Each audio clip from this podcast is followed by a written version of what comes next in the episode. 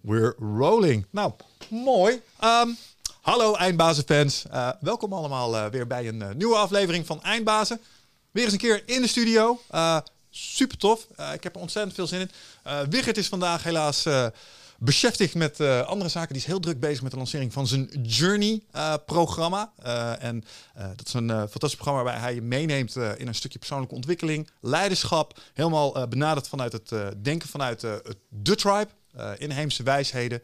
Dus als je dat aanspreekt, is dat misschien interessant om nog eens even op te zoeken. Er staat straks een link in de show notes uh, over zijn programma. Dus kijk daar vooral eens even een keertje naar. Um, maar niet getreurd, want ik ben in goed gezelschap vandaag. Uh, naast mij in de studio zit Paul, die meteen diep begint te zuchten. Nee, nee, nee, nee, nee, zeker niet. Ik had er zin in. Ja, mooi. Ja, ja ik ook, dat moet ik zeggen. Ik, um, ik heb veel uh, uh, leuke reacties gehad op onze laatste podcast. Ik ook. Ja, ja die uh, we via Zoom deden wij die. Juist. En, en toen was de comment: als het via Zoom al zo leuk kan zijn, dan zal het in de studio vast nog vele malen gezegd. echt hoog. Ja. ja, dus de druk is bij deze opgelegd. Maar nee, ik denk dat we er iets moois van gaan maken. Um, de reden dat ik je heb uitgenodigd, Paul, was ook eigenlijk een beetje dezelfde als de laatste keer dat we elkaar spraken. Want ik denk dat ik je hulp nodig heb. Um, ik kijk momenteel naar de wereld en ik zie een aantal dingen uh, waar ik uh, als mens me soms bij afvraag: hmm, wat moet ik hiermee? Uh, en de dingen die ik zie zijn dingen. Nou, we hebben natuurlijk met z'n allen de pandemie meegemaakt. we hebben een paar weken geleden, nu anno september 2021, een maand geleden volgens mij, is er een rapport uitgekomen van het ISVC. daar stonden niet zulke florisante dingen in als het ging om de toekomst, klimaatsverandering en dat soort zaken. Um, en ik heb gemerkt dat. Um, Vooral het laatste jaar bespeur ik bij mensen. En misschien is het interessant om daar eens mee te beginnen. Misschien herken jij dat ook. Um, en niet, niet zozeer bij, ja, ook heel even bij mezelf eerlijk gezegd, maar een soort fatalisme. Um, het groeit me boven het hoofd. Deze complexen zijn zo, uh, deze problemen zijn zo daunting, zo existentieel, dat mijn arme apenbreintje zoiets heeft van eh, eh, te complex. Ik weet niet wat ik hiermee aan moet. En dat gaf me nou, depressieve gevoelens. Ja. Vond ik moeilijk. Dacht, oh jee, en nu dan? Um, nou, laten we bij het begin beginnen. Is dat iets wat je herkent? Misschien bij jezelf of ook een beetje in de omgeving? Um, uh, ja, ik merkte dat ik uh, soms, uh, ik ben ook maar gewoon mens, een soort gelatenheid van ja, het, het is zoveel en zo groot. Mm -hmm. En het is vanuit de neurowetenschap bekeken ook logisch te verklaren. En dit heeft weer, uh, je hebt René van Vught wel eens gehad hier, hè? Uh, met zijn mismatches. Ja, Mark van Vught. Mark van Vught, Mark van Vught ik moet het ja, goed zeggen. Ja. Um, wij zijn natuurlijk gewend met ons oerbrein uh, om op de savanne te leven in groepjes van 150. En dat waren de problemen waarmee we dealden. Dus dat, mm. dat kon een bedreiging zijn van een stam, schaarste met voeding, klimaatsverandering. Maar dat waren nog wel problemen die binnen je tribe, daarom is Wichert's programma ook zo mooi, mm. dat je terug gaat naar de tribe, want dat is hoe ons brein is geprogrammeerd. Um, daar vond je de oplossingen. Maar we leven nu in een tijd waarbij er een mismatch is, namelijk je krijgt alle informatie ter wereld, alle problemen krijg je allemaal bij elkaar geveegd. Mm -hmm. En dat wordt dan via het nieuws, social media, TikTok, wat het ook is, in, één keer door je strot gedouwd. En het is totaal begrijpelijk dat ons oerbreintje denkt, ja, maar dit is way too much. En dus wordt vaak je reptiele brein getriggerd, want je wordt allemaal met angst gevoed. Mm -hmm. uh, en als die eenmaal wordt getriggerd, ga je, in, ga vechten, vluchten of bevriezen. En, en uh, wat dan ook gebeurt, is dat je limbisch systeem, je emotionele brein, uh, je krijgt een tik te verduren. Dus krijg je vaker depressies en dat je je neerslachtig voelt. Dus het, uh, het kunnen relativeren is daarbij belangrijk, maar ook jezelf uh, helpen door wel te filteren en te focussen. Mm -hmm. Dus laat ook niet al die onzin binnenkomen.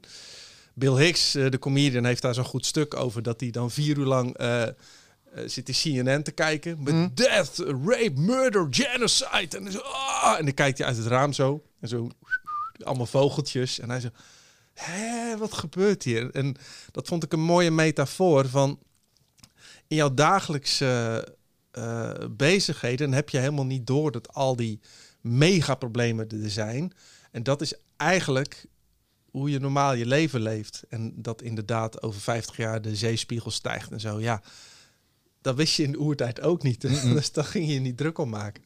Ja, en dat zorgt ervoor dat nu we daar wel mee geconfronteerd worden, dat we daar in een soort overload, overweldigd van raken. En ehm, nou, daar, komen, daar komen dan ineens interessante dingen uit mensen, is me opgevallen. Afgelopen weekend eh, liep ik tegen een... Daar, daar, heb ik, daar zit ik echt al een paar dagen over na te denken. Een van mijn vrienden. We hebben laatst weer voor het eerst echt super tof alle vrienden weer gezien. Met z'n allen bij elkaar geland. Super cool. En ehm, daar, daar herken ik direct in terug wat je net zei. Iedereen vindt er iets van corona. We zijn met z'n tienen. Ik weet het is 60 gevaccineerd, 40 niet gevaccineerd zo ongeveer. We hebben er geen seconde over gehad. Ah, het was er niet. Nee. Het was er niet. We waren gewoon aan het horen. We waren spelletjes aan het spelen. En eh, die, die buitenwereld was er gewoon even niet. Dus hij is, eh, maar als je op het internet zou kijken, zou je daar een heel andere indruk van krijgen. Dus klopt. Eh, in de werkelijkheid zijn al die dingen gewoon minder relevant en ze zijn verder weg. En, Maar zo zie je ook dat als ehm, je bijvoorbeeld muziek aan het maken bent, of je bent met vrienden, of je bent aan het sporten, dat op het moment dat het niet in jouw bewustzijn verschijnt, die rommel, is het er voor jouw brein ook werkelijk Hmm. niet. En dan voel je je ook ontspannen en relaxed en vrij van al die angsten. Maar als jij inderdaad eh, denkt, ik ga het, eh, het internet eens even op om de boel bij elkaar te graven, ja, ja. ik heb ook wel eens, ik, ik zat op vakantie eh, in het huis van Guido. En toen zat ik even op TikTok. En, en dan, dan heb je van die, die eh, groepen daar, dat alleen maar conspiracy shit. ja, ja, En gezellig. ik zat zo'n uur lang en ik na een uur echt zo. Ik zeg tegen mijn vriendin: Ik kap, we gaan wandelen. Weet je, we gaan eraan. En, en dat is natuurlijk. Je voedt je brein met al die bagger. Ik noem dat mijn angstrondje. Ja, ja. En daar- en daar had- ik ben er helemaal mee gestopt. Hè? Want ik, eh, de- de- toen ik het mijn angstrondje begon te noemen, dacht ik ook, wat ben je aan het doen, man? Je bent een soort horrorfilm aan het kijken.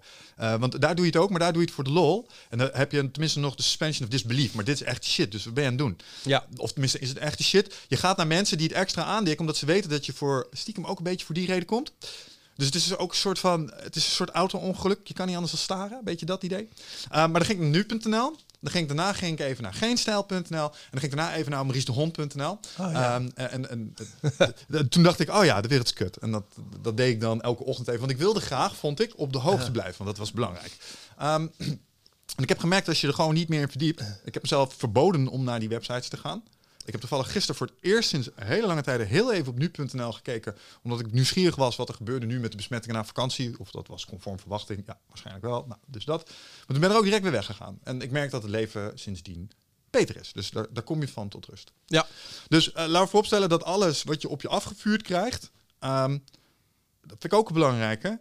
Eh, voor, voor, voor. Kijk, media vanuit voorheen hadden een doel, namelijk informatievoorziening voor de beurs en dat soort dingen. Maar dat zijn hun eigen ding geworden. Dus die zijn vooral zichzelf aan het doen. Ja. Dus hun, hun kliks en dat soort dingen. Dus daar zit een soort eh, plannetje achter. Maar niet noodzakelijk misschien iets groter georchestreerd, maar gewoon die proberen hun eigen ding daar een klein beetje te doen. Ja, en het is ook, want mensen zeggen de mainstream media is totaal corrupt. Uh, ik denk dat heel veel van hun selectieve berichtgeving uh, komt door de werking van het brein, namelijk groepsdruk. Uh, dus de groupthink heb je, je hebt het bandwagon effect. zij doen het, dan doen wij het ook. Dan heb je ook de confirmation bias. dus al die mensen die daar werken, hebben ook allemaal een selectief filter in hun hoofd. Plus, als jij als, als journalist al eigenlijk een andere kritische gedachte hebt, zul je dat op je werk niet zo snel uiten, want dan val je buiten de groep. En dat is weer de tribe, oerbreintje, die denkt buiten de groep is mijn dood, in dit geval einde carrière wellicht. Ja. Dus heel veel is ook gewoon neurologisch te verklaren. Denk ik wel. En je mag niet vergeten dat het, en ik denk dat dat het belangrijkste is, nieuwsoutlets zijn ondernemingen. Geen is een onderneming. Die hebben een winstoogmerk. Tuurlijk. Uh, Nu.nl is een onderneming, heeft een winstoogmerk. Ja. En op het moment dat er een winstoogmerk is, dan ga je die dingen doen die het meeste geld opleveren. Nou, ik spreek hier uit persoonlijke ervaring. Kijk, ik kan kijken in de statistiek van onze video's. Ik weet dat de video's die gingen over COVID, lockdown, al die shit, die werden het meest bekeken. Ja. Voor, je, te, voor informatie, dat je het even weet, dan, kun, dan moet je de filter nemen. Als je een video ziet op YouTube en die is over de honderdduizenden bekeken, heeft waarschijnlijk iets van 1000 euro opgeleverd voor degene die hem gemaakt heeft. Ja. Soms meer. Soms meer. Dus er zit een direct geldelijk belang ja. Uh, in het hebben van veel views. En dan ga je denk ik iets selectiever om met de topics uh, die je naar voren schuift. Want wij kunnen in de statistieken prima zien. Laatst had ik een van de beste uh, spirituele teachers, Don José Ruiz, in de studio. Die video is duizend keer bekeken. Ja. De, degene over de conspiracies, waarvan ik dacht, hier zouden we minder aandacht aan moeten geven, honderdduizend keer bekeken. Ik zou willen dat dat omgekeerd was. Ik, ik, had ook, ik nam met Guido uh, drie podcasts op. Twee over, uh, één ging over uh, corona, de ander over dat je privacy weggaat. En één over dat we niet zo goed tegen smalltalk kunnen. En dat was best wel een grappige episode, vond ik. Hmm. En, en die paar duizend views. En die andere zie je echt, echt En Dus dat. dat. denk ik, maar ja, eh, en dat is wel het interessante. Ga je nu je podcast eh, aanpassen zodat je meer views krijgt? Wij doen dat niet.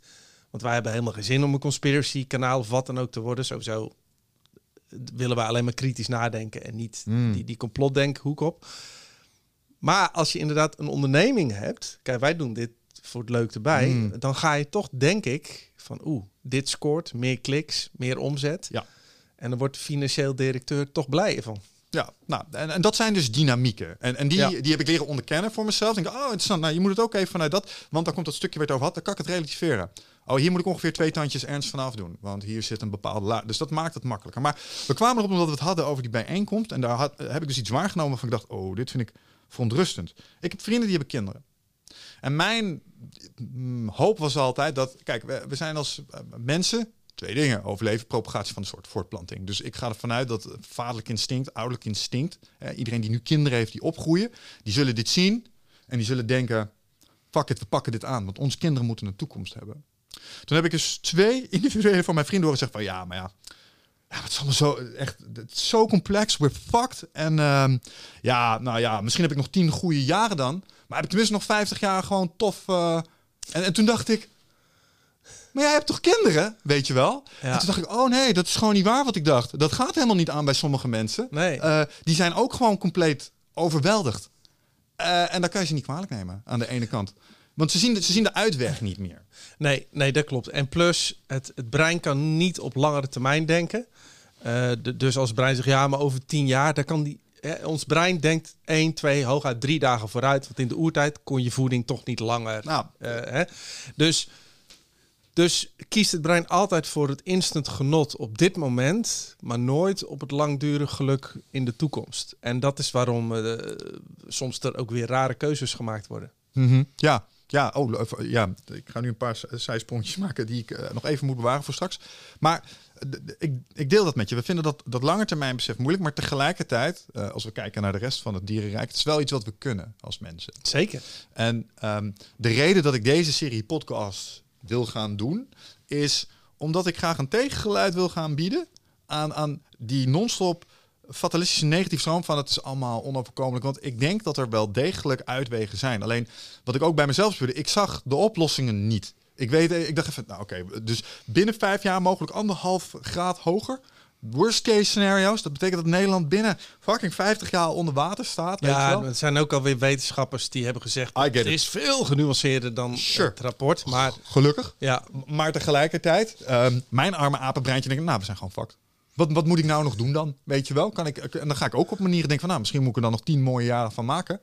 En dan eens gaan uitzoeken hoe je pijnloos het leven uit kan stappen. Snap je? Zo, zo, zo, denk, zo donker kan je Oké. apenbrei dan ineens eh, Ja. gedachten genereren. En natuurlijk ga ik daar niet mee. eh, want ik bespeur het bij mezelf. En dan zal het bij sommige mensen misschien Ja. nog wel ernstiger eraan toe zijn. Maar het zijn, het zijn gewoon gedachten die dan ineens voorbij komen op basis van die informatie. en dat komt... ehm, kijk, jouw boek is, is voor het grootste deel... help jij de neocortex, dus dat rationele brein... om eh, getting think, of, eh, get your shit together. Hè? Dus... ehm, gaat er juist over hoe kun je nu al die primaire impulsen van het brein, die allemaal in een korte termijn alleen maar het leuke willen aanpakken, hoe kun je dat nou, als je iets wilt bereiken, veel gestructureerder doen? Ehm, hiervoor geldt precies hetzelfde. Dus dat je ook. Kijk, op het moment dat jij overladen bent met informatie, dat je je gestrest voelt, dat je bang bent, dat je in paniek raakt, schakelt die neocortex uit. Kun je niet meer rationeel logisch nadenken. En dat is wanneer je zegt, nou heb ik nog in ieder geval tien jaar. Of dan, eh, oh, dan pak ik nu alles beet. En dus dat is het impulsieve gedrag komt daar vandaan. Dus de kunst is om weer, nou ja, jouw boek is daar fantastisch voor. Even rustig zitten, even uitzoomen, even kalmeren, even een roadmap maken zoals je hier hebt. En dan krijg je weer overzicht en dan kun je weer je plannen gaan maken. Juist. Ja, nou ja, en, en de hoop is dus in een eh, komende serie aan podcasts ehm, dat te kunnen doen. Eh, en eh, niet in de laatste plaats voor mezelf ook, laten we dat vooropstellen. Want alle mensen die hier weer spreken hebben toch altijd iets te maken met zelf een stukje beter worden. Ja. Ehm, want ik heb dit nodig en ik kan me voorstellen dat andere mensen dat ook nodig hebben. En ik, ik vind het denk ik ik vind het zo schrijnend dat, dat dit gebeurt. Omdat, ik weet niet hoe jij dat ervaart, maar ik ben een kind van uh, de jaren 80, 90. En als, toen wij naar de toekomst keken, was net in de, uh, de Koude Oorlog was net voorbij. Het ging allemaal goed. Er was heel veel science fiction op tv. En dat, Ja, dat, dat ja, had ja, allemaal, Hè, Star Trek, dat beloofde allemaal, ja, moeilijk, moeilijke fases in de menselijke geschiedenis. Maar daarachter ligt een soort technologische utopie. Ja. Eh, en, en hebben we de, de belangrijkste problemen die de mensheid eh, voor het kiezen heeft gehad, hebben getackeld. Er zijn ook science fiction, die zijn iets dystopischer. Maar er was altijd hoop en de- non-stop groei en, en dat soort dingen. En wat me daar altijd van bij is gebleven, is dat er zat altijd zo'n component in dat ehm, mensen uiteindelijk altijd de grootste gevaren die het universum te bieden hadden, zouden kunnen overwinnen. Dat vond ik er altijd zo kick aan. Of het nou Star Trek, Star Wars of Warhammer 40k is, mankind will overcome. Ja. En ehm, ik, ik weet niet, ben je bekend met Isaac Asimov? Nee. Isaac Asimov. Ehm, heb je iRobot ooit gezien? Ja, fantastisch. Gebaseerd op zijn boeken. Oh, oh. Dus hij is degene die de Laws of Robotics heeft bedacht. Ja, ja, ja. ja, Nou, hij heeft ja. op een gegeven moment een, eh, een, se- een serie geschreven, The Foundation. Eh, dat ging over de mensheid na allerlei technologische uitdagingen, maar die hadden de sterren bereikt. Ehm, en Isaac Asimov heeft ook een ander verhaal geschreven, een kort verhaal. En deze kun je op YouTube vinden. Is een half uurtje luisterboekje. Eh, of je zoekt hem gewoon even op. Maar dat heet The Final Question. En dat gaat over de vraag: wat kun je doen tegen entropie? Oh ja. Ja. Want als je kijkt naar klimaatsverandering. Ik heb ooit een keer een cartoontje gezien. Vond ik super grappig. Eh, daar had je zo- zo'n ventje die stond te kijken naar een grote golf. En dat was dan COVID. En dan zat er een nog grotere golf achter. En dat was dan de economie. En dan zat er een nog grotere golf achter. En dat is dan klimaatsverandering. Zo, Oh, weet ja. je wel, want het is altijd een grote golf. En toen dacht ik, maar er is nog een veel grotere golf daar weer achter. En dat is entropie. Ja, maar dat is gewoon de law of thermodynamics. Dat is gewoon... En voor de mensen die zich afvragen, hè, hoe verhoudt zich dat nou? En wat entropie zegt, is dat alles zal vergaan. Kort, door de bocht. Alles zal uiteindelijk in chaos vervallen. Wat inhoudt dat als eh, jouw woonkamer super netjes is opgeruimd, dan is de kans dat het een bende gaat worden aanzienlijk groter dan dat het netjes blijft. Dat is heel simpel gezegd. Maar dat is dus de beweging van het universum. De, de- dat is Ja. een van de basiswetten. En, en de uitkomst van entropie is, als je hem helemaal uitdenkt, hittedood van het universum. Ja, en het enige wat entropie tegengaat, is wat wij leven noemen. Dus eh, kijk, de, eh, onze lichamen die kunnen ongeveer 80 jaar die entropie tegengaan. En dan raken wij ook in verval. Maar uiteindelijk ook het complete universum. Juist, Ja. oké. Nou, entropie, eh, de big game ender, basically. En wat de final question laat zien, is hoe de mensheid entropie overwint, uiteindelijk. En, en dat doen ze door technologie. Het laat helemaal de menselijke geschiedenis zien. Ze hebben de aarde verlaten, ze hebben meerdere planeten, ze hebben technologie ontwikkeld waarmee ze naar virtuele werelden kunnen, net buiten deze dimensies, die dus niet meer last hebben van wat hier gebeurt. En mensen kunnen zichzelf daar, hè, zoals Raymond Kurzweil zei, hun bewustzijn uploaden naar die supercomputers. Oh ja. En ondertussen hebben ze ook een supercomputer de vraag gesteld: wat kunnen we doen tegen entropie? Dat is een hele moeilijke vraag, zelfs voor die supercomputers. En nou ja, de, de, de tijd gaat voort en voort. En miljarden jaren later zijn er nog twee, nabes, ja, eigenlijk voormalig mensen. En die, zwe- die zweven in het universum en die, die slaan het doven van de laatste ster. Oké. Slaan ze gade. Dus de, de laatste ster, de laatste witte reus gaat nu uit. en nu is de hittedood van het universum voltooid. Er is hier niets meer te doen. Ja. Dus wij uploaden onszelf nu ook naar die virtuele werkelijkheid. Oh ja. En, en nu is het universum hier leeg. Maar de vraag is nog steeds gesteld. Ja. Dus hij gaat door en door. En dan op een gegeven moment, na nog een miljard jaar, komt ineens die computer weer online en die zegt: later licht zijn.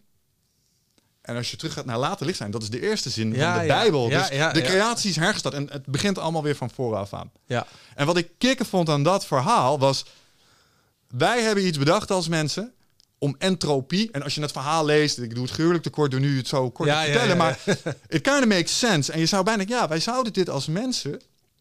Als, als wij echt zeg maar, die technologische schalen hebben... Misschien eens gehoord van de Kardashev scale... Ja, tuurlijk. Ja, wij zitten eh, eh, eh, nu net onder één, dus Ja. we zijn nog niet helemaal zelfsustaining. Maar als je zeg maar technologisch doorontwikkelt, is het niet ondenkbaar dat je echt nou, dingen die nu op magie zouden lijken voor ons zou kunnen realiseren. Zodat je de energie van je ster kan harnessen, ben je een, level 2 beschaving, eh, nou, et cetera, et cetera.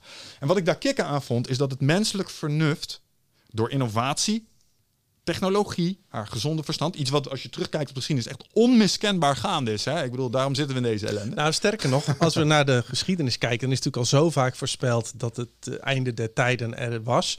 En tot nu toe heeft continu de technologie heeft een zo'n grote stap gemaakt dat we nog nu 7 miljard eh, monden kunnen eh, voeren. Dus tot nu toe heeft technologie de mensheid gered van de ondergang. Juist.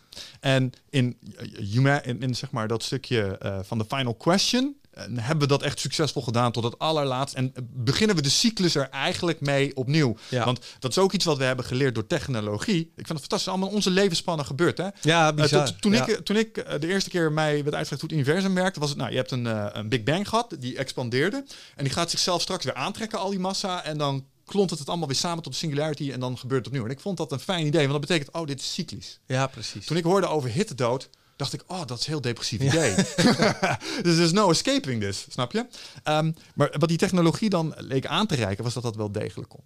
Eh, en dat vond ik, ik vind dat inspirerend, dat idee. Eh, en ik weet niet of dit technologisch waar is of complete nonsens is, want elke technologie die geavanceerd genoeg is, lijkt op magie. Ja. Snap je? Ja, ja, ja. Ehm, dus Nou ja, als wij 50 jaar geleden hadden gezegd over magnetrons, wifi eh, en, en eh, röntgenstralen, wat al Tesla allemaal heeft bedacht, dan had iedereen gedacht, ja, maar dat, dat, dat, dat kan nooit. Of dat Ja. jij nu eh, met een telefoontje in de stad iemand kunt bellen, dat was natuurlijk magie in die tijd. Ja, en ik- wat, moet je kijken wat er over 20 jaar, wat wij magie zullen noemen. Dus dat. Hè? Als je Ja. nadenkt over mensen die, die oprecht eh, nadenken over Neuralinks in combinatie met Grey Goo. Ja, ja, dan heb je het. eh, Want en Grey Goo is een nanomaterie die je kunt beïnvloeden en elke vorm kunt laten aannemen die je wil. Dus jij zegt tegen het ding, word stoel, word een stoel. Ja. Eh, en dat zou je dan potentieel kunnen doen met gedachten, omdat Elon Musk zijn Neuralink dat via je Bluetooth je kan doorversturen. Dat is magie. Ja. Dat is toveren als je Ja, mij ja, vraagt. ja, ja, ja. En dan kun je dan technologisch kun je dat, nou, misschien binnen 200 jaar realiseren, weet ik veel. Ja. Achterlijk. Nou, dat dus. Dus technologie, technologie zou een oplossing kunnen zijn. Echter, ehm, er bestaat ook zoiets als, de, als great filters. Ik weet niet, ben je bekend met de Fermi-paradox? Daar heb ik wel van gehoord, ja. Waarom is er geen buitenaards leven? Waarom, hebben, nee, de vraag, waarom denk jij dat we nog geen buitenaards leven hebben gevonden? Nou, eh, kijk, als je kijkt hoeveel procent wij van de energie om ons heen waarnemen, dat is echt minuscuul. Dat is al qua kleur, qua geluid. Eh, dus dat is al veel te beperkt. Daarnaast zie je dat wij maar in drie dimensies leven. Dan kun je tijd de vierde nog noemen. Hm. Dus dat is al totaal beperkt. Dus je kunt je voorstellen als de snaartheorie die spreekt over 10 dimensies, maar dat is ook in de kwantumfysica zeggen nee, we komen al op de 23 dimensies als eh, aan de hand Om het simpel te houden. om het simpel te houden. Dus als er al eh, een andere vorm van leven zou zijn, wat absoluut kan, en dat zou al één dimensie hoger zitten dan wij, dan kunnen wij dat niet eens rationeel begrijpen, Hmm. maar we kunnen het ook niet waarnemen. Hè, want ik was met Chris Verburg, dat is zo'n wonderkind uit België, die, die zei, er was een keer mee aan het lunchen eh, lang geleden, die zei, kijk, als zij in dezelfde wetten zouden zitten als wij, dan kun je berekenen hoeveel lichtjaren ervoor nodig zijn om uit een andere Hmm. stelsel hier naartoe te komen. De- als ze net zo geprogrammeerd zijn als ons, zou dat niet mogelijk zijn. Dus dat kan alleen maar, zegt hij, als daar een dimensie boven hangt. Hm, zou kunnen. Zou kunnen. En wellicht zijn, kunnen we die via technologie benaderen. Um, Ja. en, en er zijn meer theorieën waarover, waarom we nog niks gevonden hebben. Bijvoorbeeld ehm, ehm, eh, een andere eh, ehm, astroloog die ik daarover hoorde was... Nou ja, het zal er misschien wel zijn, maar het is zo zeldzaam... Echt intelligent leven, dat het zo ver weg zit, Ja. dat de kans zo klein is dat het tegelijkertijd bestaat. Want als je het als beschaving een miljoen jaar volhoudt, dan heb je het echt heel knap gedaan. Ja, maar dat is een, heel lang, Dat is een ja. beetje de tijd die je nodig hebt om misschien wel gedetecteerd te kunnen worden door anderen. Dus Klopt. dat is er één. Ja. Eh, een ander is, ehm, beschavingen zijn maar een beperkte mate van tijd waarneembaar. Waar, waar, waarna ze weer dark gaan, omdat, kijk naar ons, eh, naar onze technologie. Hoe lang hebben we radiosignalen gebruikt? Ja, dat is Heel, ja, kort, heel kort, eigenlijk. En daarna, eh, als je naar de aarde zou kijken van afstand, zie je, zeg maar, 50 jaar geleden, ze- 70 jaar geleden, zie je een piep, piep, piep, dat ding heel fanatiek worden eventjes, Ja, zeg maar. En dan zie je het nu langzaam maar zeker weer een beetje minder worden, want alles gaat nu via kabels onder de zee door. Ja. Dus, eh, en dan zou je potentieel kunnen denken, nou, dan kun je ze minder vaak zien. Eentje die science fiction eh, altijd leuk vindt, is de Dark Woods theorie. Dat is namelijk dat beschavingen die ver genoeg komen, komen daar alleen omdat ze bepaalde hele harde wetten leren. Namelijk eh, het, het universum is hard. Ja, dus ja. we, we laten onszelf niet zien. ja. En als we iets tegenkomen, is het default aggressive. Dus je moet ze direct... eh, onzekerheidstheorie zegt, je moet eigenlijk elke andere beschaving direct proberen te elimineren. Want de kans is te groot dat ze proberen jou te Oh, ja. elimineren. Want je weet Ja. niet of het hostile Mooie is. wet, hè? Vrolijk. Vrolijk, vrolijke jongens. Ah, we- misschien een beetje gevoed vanuit wat we hebben gezien in de menselijke geschiedenis. Dus daar zit een kleine bias in, denk ik. Bij de mensen die het hebben bedacht. Maar dat is er nog eentje. Maar een ander, en, en da- daar komen we weer terug op waar we het zojuist over hadden, is een great filter. En een great filter betekent eigenlijk gewoon een beschaving start niet op. Dus hij, eh, zoals als je kijkt naar ons, zou maar zo kunnen zijn dat we onszelf uitdoven. Zeker. Eh, nucleaire oorlog was eh 40 jaar geleden een oprecht Ja, risico. ja. Dus dat we had er één kunnen zijn. Klimaatsverandering. ehm, als we nu onvoldoende eh, ingrijpen en we doen dingen, eh, zou het maar zo kunnen zijn dat dat het einde is voor de beschaving. Niet voor de planeet, niet voor de natuur. Nee, George Carlin zei, fine. the planet is doing fine. It's just you. Ja. We are fucked. Ja. En dat klinkt als iets eh, waar, we, eh, waar we het net over hadden. Want mensen zijn echt fantastisch. Hè? Dat, dat geloof ik echt. Mankind is echt iets dat moet blijven bestaan. Ik denk dat wij, eh, ik geloof in die science fiction toekomst. En ik denk ook echt dat we dat in ons hebben. Dus ik denk dat we die great filters moeten, zouden moeten willen vermijden. We moeten als mensheid zorgen dat we het redden. Eh, hoe we daar komen, dat is iets. Dat is eigenlijk de bedoeling om het daar in deze podcast-serie over te gaan hebben. Dus ik wil nadenken, hoe komen we nou weer? Hoe, hoe hervinden we ons als mens? Eh, en krijgen we weer het gevoel van, ja, maar wij kunnen dit. Want dat is een klein beetje wat ik bespeur bij iedereen. Ehm, en ik snap het ook wel waarom. Ehm, maar we hebben dan, ja, fuck it man, mensen, we're all fucked. Kijk dan naar de wereld. En dan gesture, gestures broadly at everything. Zo van kijk, en dan dat is kut, en dan dat is kut. En dit is waarom we het niet gaan redden, en zus en zo. Ja, en ik snap het wel, want het is elke keer... Krijg je Ja, maar op de neus mentaal. maar, Kijk, tuurlijk, maar dat heeft de mensheid al zo vaak geroepen. En alle trendwatchers die zeiden eh, in 1970 zou het al vergaan en toen zou het dan weer vergaan. Dus ehm, het punt is ook, wij kunnen nog niet weten wat wij weten over tien jaar. Mm. Ja, dus wij gaan altijd, als we naar de toekomst kijken, doen we dat met de kennis die we op dit moment hebben. En die is altijd achterhaald. Want over tien jaar weten wij zoveel meer, ook technologisch, dan nu. Mhm. Dus die voorspellingen kun je nog helemaal niet op die manier doen. Want dat is met oude kennis waarmee je dat projecteert. Ja. Ehm, aan de andere kant ben ik met Joshua Bach wel eens. Die zei, we are smart, but not smart enough. Met de andere woorden, de, de- het huidige systeem... ehm, en dat zeggen veel, is niet, niet houdbaar. Sure. Hè? Dus, dus we zijn, en dat geeft niet, want het zijn allemaal cycli in de geschiedenis. Maar dit kapitalistische systeem is tot een einde gekomen. En dat heeft COVID nog eens heel erg verduidelijkt. En het is heel interessant om dan te gaan kijken hoe kunnen we als Homo sapiens de wereld dusdanig inrichten dat onze overlevingskans in ieder geval aanzienlijk groter wordt. En Ja. ik ben helemaal met je eens dat heeft enerzijds te maken met technologische oplossingen, anderzijds heeft het te maken met onze eigen mindset Mhm. Ehm, en ook eh, op het gedrag van mensen. Omdat, en dat is een interessante. Kijk, als we kijken naar de mensen die in deze wereld eh, behoorlijk aan de touwtjes trekken, die denken hier ook over na. Hè? Die hebben het nu over Build Back Better, The Great Reset. Mhm. En als ik op die stoel zat, deed ik dat ook. Dan zou ik ook kijken van hoe kan, kunnen we die kudde dusdanig leiden dat er nog een enig eh, perspectief is. Mhm. Ehm jammerlijke punt is vaak dat ze de rijken mega rijk maken en het, het klootjesvolk laten uitdoven, maar dat is een ander verhaal. Maar het is natuurlijk wel interessant. ehm, en daarom is wat Wigert ook doet interessant, dat je kijkt naar hoe is ons breintje eigenlijk geprogrammeerd? Hoe kunnen we technologie inzetten om dat eh, te optimaliseren? Maar ook back to basic een Mhm. beetje. Want het systeem wat we hebben gecreëerd, is dat we van al die breintjes hebben we verslavingsmechanismen gemaakt. Ja. En, en dat kijk je, de mensen hebben overgewicht, zijn massaal aan de drugs, drank, ehm, massaal verslaafd aan telefoontjes. Dus ook daarin zijn heel wat stappen te zetten. Ja, ik denk dat, dat nou ja, ja, gedrag. Maar ik denk dat gedrag begint bij een, een stuk bewustwording. eh, maar vooral ook een stuk bewustwording over de ernst. En wat, wat, eh, waarom dit een mooi moment is om daar aan te gaan morrelen, is omdat het nu, je had het er straks over lange termijn denken. Het komt nu binnen de scope die voor ons apen te snappen is. Denk ik. Wa- Want, want ik ging aan op dat, oh, vijf jaar al. Oh, de, de, de absolute is vijf. Oh, dat Nou ja, het is aanzienlijk weet je zeker dreigend eh, eh, gevaar wat, wat zichtbaar is en, en korte termijn, daar triggert ons brein op. Hmm. Dus gevaren voor over 50 jaar, dat zit helemaal niet in die scope. Ja. En als we het dan toch hebben over denk- denkpatronen. En ehm, kijk, iets wat ik bij mezelf bespeur, is dan denk je erover na. Denk, oké, ga ik als individu ga ik proberen om eh, mijn best te doen. Ik ga deugen. Ik, ga, ik, ik wil meewerken. En Weet je, aan mijn, aan mijn onboard. Ik wil ook in een ruimteschip terechtkomen. Let's do this. Wat moet ik doen? Plastic scheiden, bijvoorbeeld. Ja. Ehm, en dan stelt iemand mij, ja, maar plastic scheiden. Weet je wel dat 80% van het plastic scheiden wat jij scheidt, komt gewoon weer op de grote stapel te liggen? Dus daarom hoef je het niet te doen. Is, is ik wat ik dan zie. Eh, of een, eh, eh, een andere die je. ik had net nog een ander voorbeeld. Maar, maar je ziet van die gedragingen die dan op een gegeven moment een, een last met zich mee gaan brengen. En is het ineens van ja, maar wist je wel dat dit of dat of zus of zo. Dus er lijkt altijd iets te zitten om ons vrij te pleiten, omdat die kleine procentjes lijken niet. Oh ja, dit was hem. Waarom zou ik met de fiets naar mijn werk gaan en niet met de auto rijden?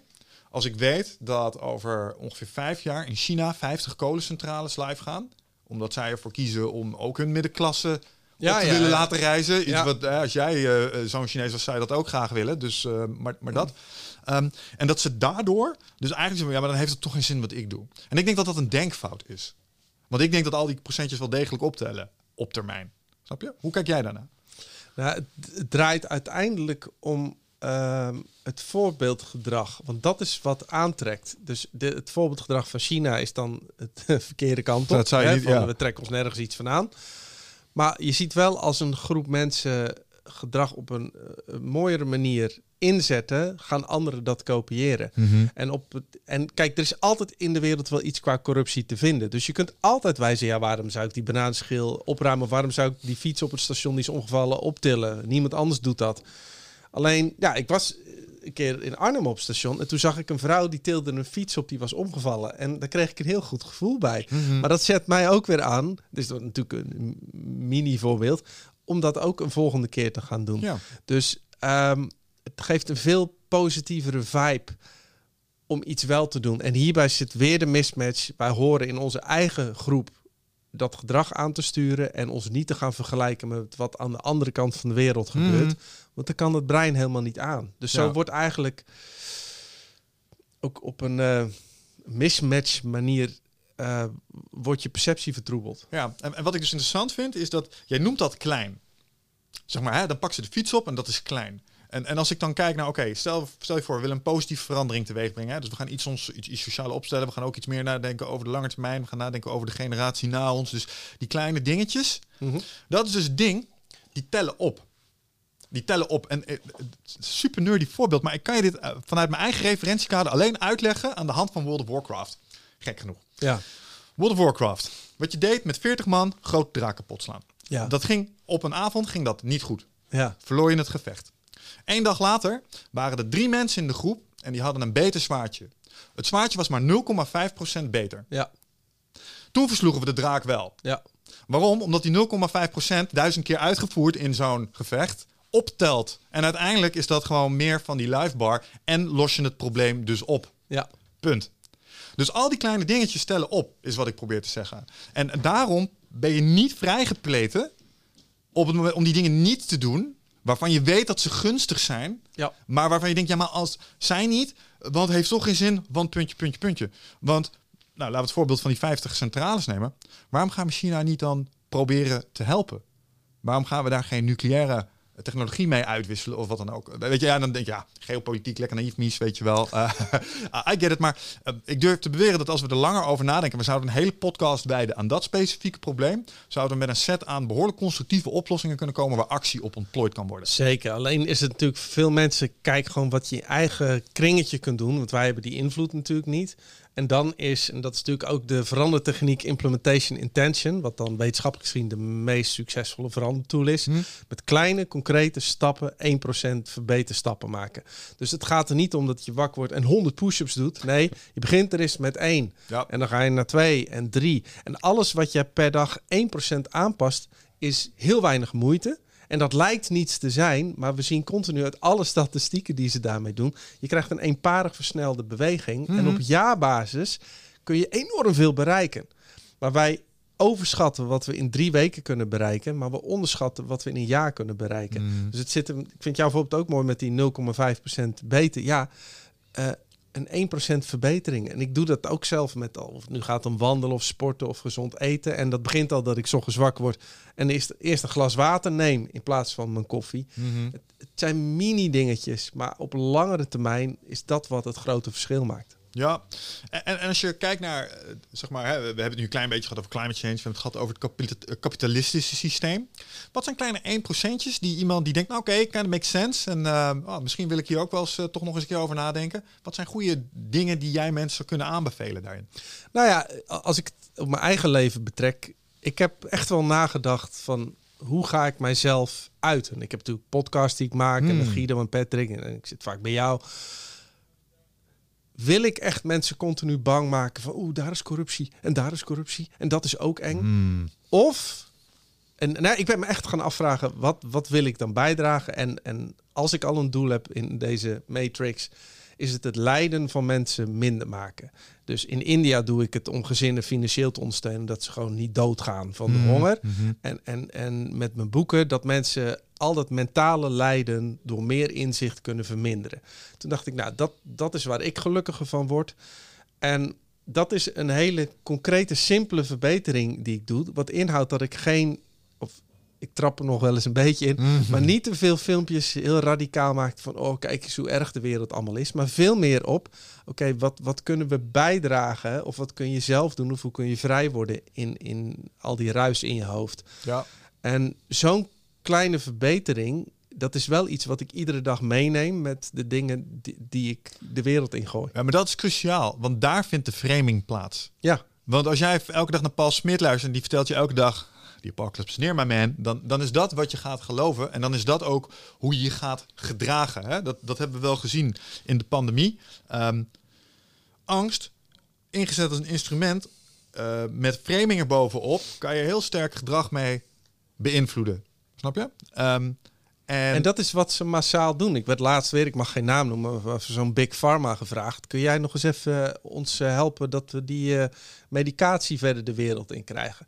Ja, nee, maakt niet uit hoeveel geld je biedt. Ik doe het gewoon niet. Want dat past niet bij de visie of missie die ik, die ik zelf heb. Ja, en kijk even, ondanks wat je van corona en, en vaccinaties en dat soort dingen kan vinden, het zijn gewoon mechanismes uh, die worden ingezet. En ik denk dat je daarmee. Je kan het ook anders benaderen. Je kan ook een andere invalshoek kiezen uh, op het probleem. Maar, maar dat even. Dat terzijde. Het gaat erom dat je um, in de framing van hoe je die dingen brengt. En ik denk dat mensen die in de media werken daar ook een verantwoordelijkheid in hebben. Bepaal je ook voor een heel goed deel hoe de mensen die naar je luisteren denken. Ja. En als je, als je daar al je kwartje erin gooit, dus je 0,1% eraan toevoegt, dan gaat dat ook een effect hebben op de mensen die, daar, die daarin luisteren. Dus en dit is misschien ook wel een goede voor die mensen zelf Misschien, en dat, dat, is een van die lessen van, van Don Gosse, van de vier overeenkomsten, spreek zuiver. Ja. Daar, maar daarmee bedoelt hij niet alleen lieg niet, ja. of spreek maar, maar spreek ook wat je echt zou willen dat er is. Dus als jij zegt, het gaat allemaal naar de kloten, ja. dan is dat wat je, wat je manifesteert. Ja, dan heb je een verantwoordelijkheid in. Maar dat is ook al dat jij mij opbelt van ik wil een podcast doen. En, maar het gaat op het positieve. Gewoon wat kunnen we doen? Een stukje hoop.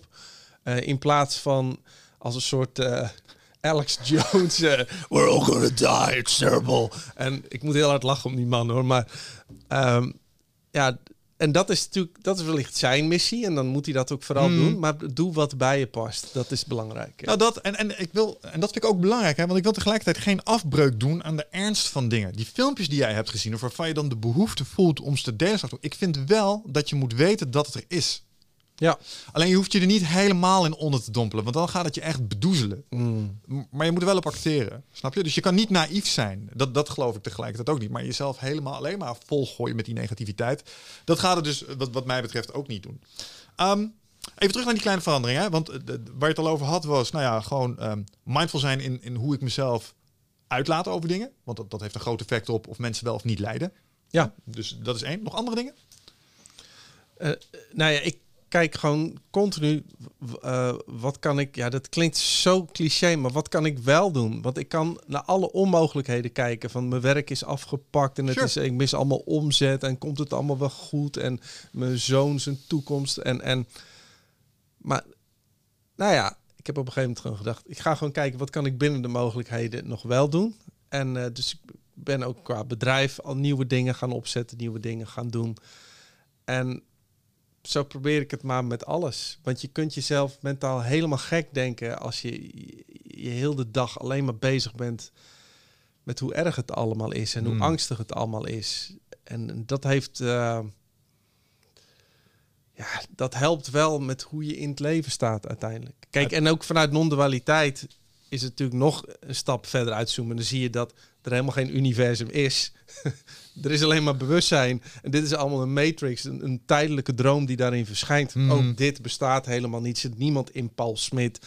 Dit is gewoon een stukje energie en beweging. En, en het leven speelt een bepaald verhaal waarin iedereen een, een, een rolletje speelt. En dan gaat allemaal zoals het gaat. Dus, dus helemaal uitgezoomd gezien is er echt helemaal niets aan de hand. Tegelijkertijd leef je in de illusie dat je dit bent en dat je in een 3D-wereld Mhm, leeft mhm. waar je met problemen wordt geconfronteerd. Ja, en daarin met innerlijke rust wat voortbewegen maakt het leven aanzienlijk lichter. Ja. Ja, luister, als je op dat niveau gaat nadenken, dan... Maar dat vind ik het risico van die Nee, manier van denken. Want dan denk ik, ja, maakt allemaal toch geen reet uit. Wat doe ik? Weet je wel? En dat dat is niet wat ik wil. Nee, maar het maakt ook, ook uiteindelijk niets uit. Zeg maar. Want als je uiteindelijk, jij bent het alomvattende bewustzijn. Mhm. Ben je al. Dus, dus eh, dat wat je zoekt, is dat wat zoekt.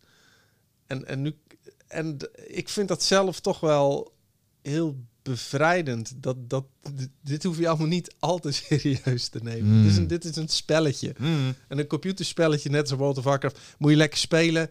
Maar als je een keer verliest van de draak, dan moet je daar niet verder om gaan leiden. Ja, het is, het is, het is it's a game.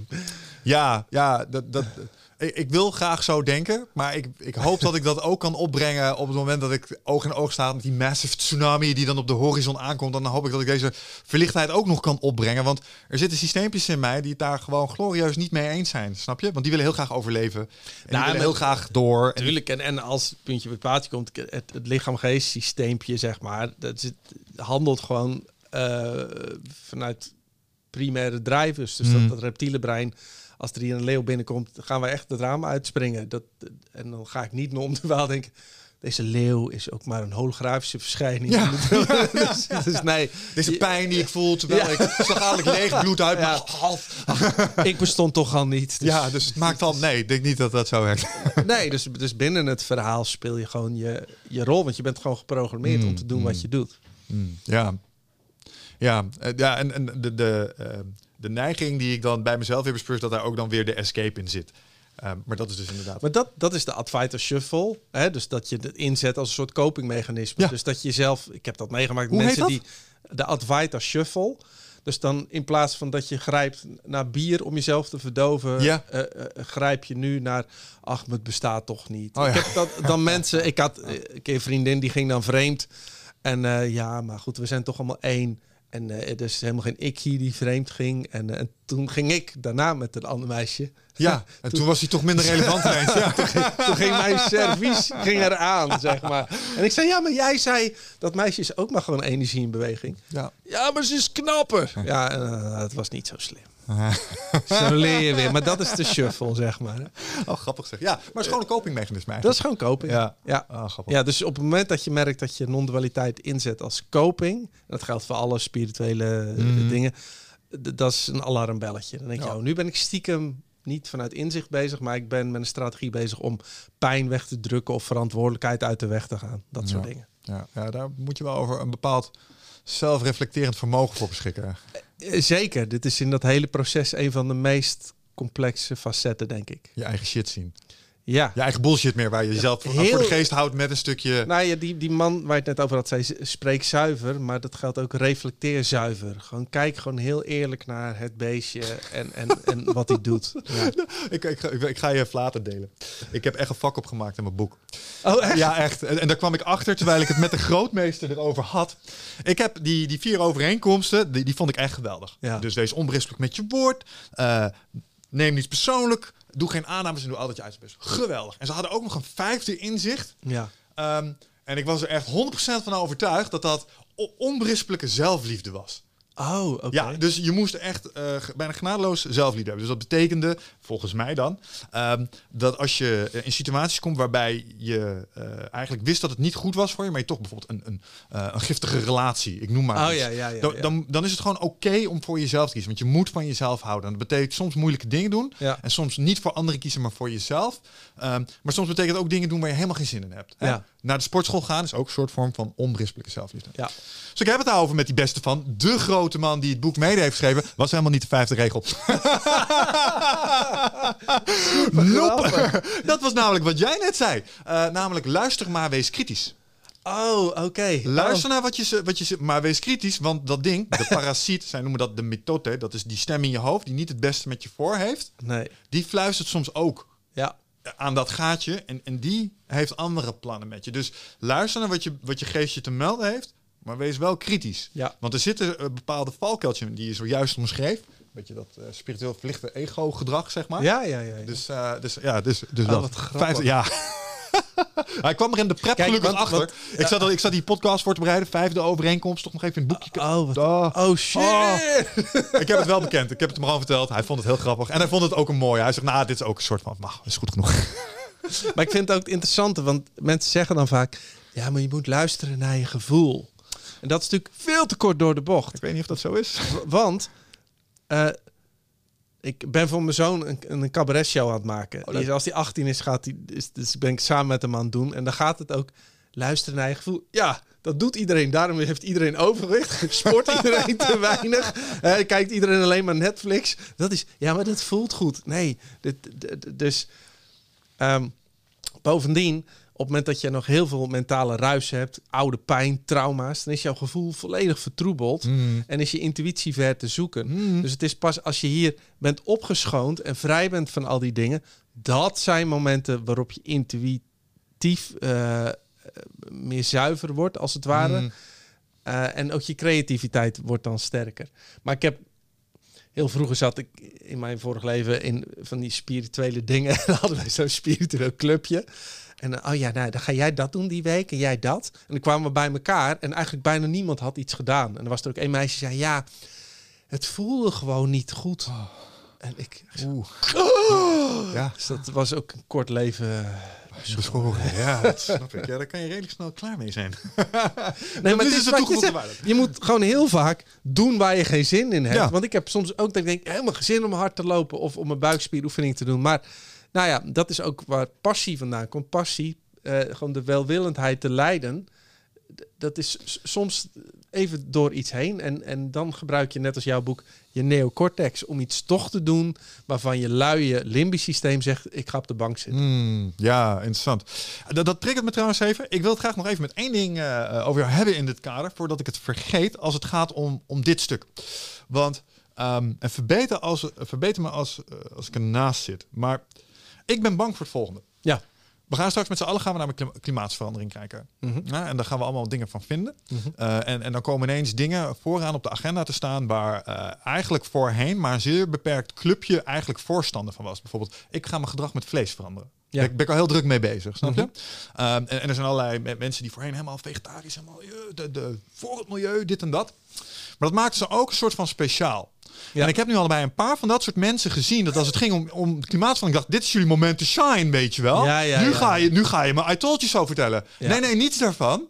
Die gaan me nu ineens vertellen dat er eh, ijs aangroeit op Antarctica. Eh, dat er nog nooit zoveel ijsberen zijn geweest in de wereld. Eh, en dat, dat het, dat het ook extra wordt aangedikt. Klimaatsverandering vanuit mensen als eh, eh, eh, zeg maar de Great Reset, de World eh, Economic ja. Forum, Ja. om jou nog banger te maken en jou nog meer thuis te laten blijven en je mobiliteit te vergroten. Dus ik zie die mensen een soort, hebt over een shovel, die zie ik zo ineens van de ene kant naar de andere kant van het spectrum springen. ik denk, oké, welke mentale yoga zit jij op dat je dit voor elkaar krijgt? Ja, Snap je? ja. Wat is dat? Wat gebeurt daar neurologisch? Nou ja, het, het heeft allemaal te maken met selectieve perceptie en confirmation bias. Ehm, dus, dus jouw brein heeft al een bepaald uitgangspunt. Dat of we gaan er allemaal aan, of het komt allemaal goed. Mm. En dan is alle informatie die binnenkomt, dat is ook cherrypicking. Hè? Dus, dus als iets jouw paradigma tegenspreekt, dan, dan zeg je nee, dat, dat, dat ga ik uit de weg. Mm. Maar alles wat jouw eh geloofssysteem bevestigt, dat pak je aan en dat onthoud je. Dus zo zie je dat eh, mensen een heel selectief beeld hebben van wat gaande is. En het, het lastige is dat ons brein heel moeilijk om kan gaan met de data. Want als we gewoon feitelijk zouden kijken van wat gebeurt er, dan kun je gewoon een rationele analyse maken. Maar dat kan haast niemand. Hmm. En dat ligt aan de ene kant, niet iedereen heeft al die data beschikbaar. En zeker wij niet, die het allemaal van TikTok en, en nu.nl moeten halen. En jij gaat dan niet zo'n pdf in van de ICPC? Volgens mij ver, vernacht ik die afkorting de hele tijd. Maar van dat, van dat verslag, ik heb hem door zitten lezen. Ja, maar het, het grappige is, dan krijg ik daarna weer van een vriend een heel artikel dat allemaal andere wetenschappers dat weer tegenspreken. Ja. En, en daar word je in deze tijd wel gek van. En dat geldt hetzelfde voor het hele corona-gedoe en die vaccinatie eh. Ik zie artsen aan, en en wetenschappers aan beide kanten, totaal geen domme mensen, allemaal PhD. eh, en die zegt A en die zegt B en er is nul nuance. Mhm. Dat, dat, dat ik wel snap. Ik weet al niet meer wat ik moet geloven. Of het nu gaat om vaccineren, of het nu gaat om klimaatsverandering. Dus die weerwar van data en de informatie overkill maakt het ook wel erg lastig om te kijken wat wil je geloven. Mhm. En dan zeggen zij, als zij inderdaad naar oh, meer ijsberen en meer ijs, dan ga je dat geloven. En aan de andere kant eh, geloven die mensen weer dat. Ja, maar wat waar is, ja, dan zul je echt eerst de juiste data moeten hebben. Mhm. Kijk, en aan de andere kant, macht corrumpeert. Machthebbers zijn er altijd bij gebaat om de bevolking bang te houden. Dat geloof ik ook. En dat heeft corona ook wel degelijk laten zien. Want eh, even los van eh, hoe ernstig je het ding op zich eh, vond. het is hartstikke duidelijk dat het op sommige momenten ook gewoon wordt ingezet. Alleen dan, dan is de vraag weer, wat is het idee erachter? Hè? Waarom doen ze dit? Zijn ze gewoon het acute probleem aan het oplossen? Of is er een groter plan erachter? Nou, soms mensen vinden van wel. Ehm, maar ook daar geldt weer, ja, nou, eh, show me data, weet je wel. Dus eh, dat is het probleem. En dan komt iemand met data en dan denk je, oh ja, oh, that kind of makes sense. En dan komt weer even iemand laten zeggen, eh, ja, hey, heb je naar de N gekeken, weet je wel? Was like 50. En als je naar de data zelf kijkt, en er zijn mensen gelukkig die dat doen. Ja. Was, was met, en ik ben fan van deze man, begrijp me niet verkeerd. Brad Weinstein. Ja, Stein. ja, ja, met zijn ivermectine, hoe spreek je dat uit? Ivermectine? Ivermectine. Ivermectine. Nou, nu, dat- nu ga ik de podcast van YouTube gehaald. Oh ja, nou, dat weet ik niet. Maar Ja, Joe Rogan die had nu corona. En die nou, nam het ook. Die zei dat gewoon letterlijk in de camera van de Ja. stoer. En eh, nou, dat, ja, goed. Ik mag niet zeggen of het wel of niet werkt, want er wordt deze video verwijderd. Maar, eh, Ja, nee, maar kijk, kijk ik, maar wat hij ik gebruik dit als voorbeeld, omdat daar duidelijk... Nou, dan, dan, dan zo'n slimme meneer die ik hoog heb zitten, schrijft zo'n rapport naar voren. Ja. En dan lees ik toevallig weer ergens van iemand anders. Ja, maar eh, het rapport waar je het over heeft, ik weet niet of je het wist, maar... Joh, zat, eh, wat was maar 50 entries. En eh, als je de entries zelf nog even bekijkt, dan zie je ook dat allemaal dingen in de verkeerde kolommen staan. Dus hoe hebben ze dat gedaan? Dit is kwalitatief niet...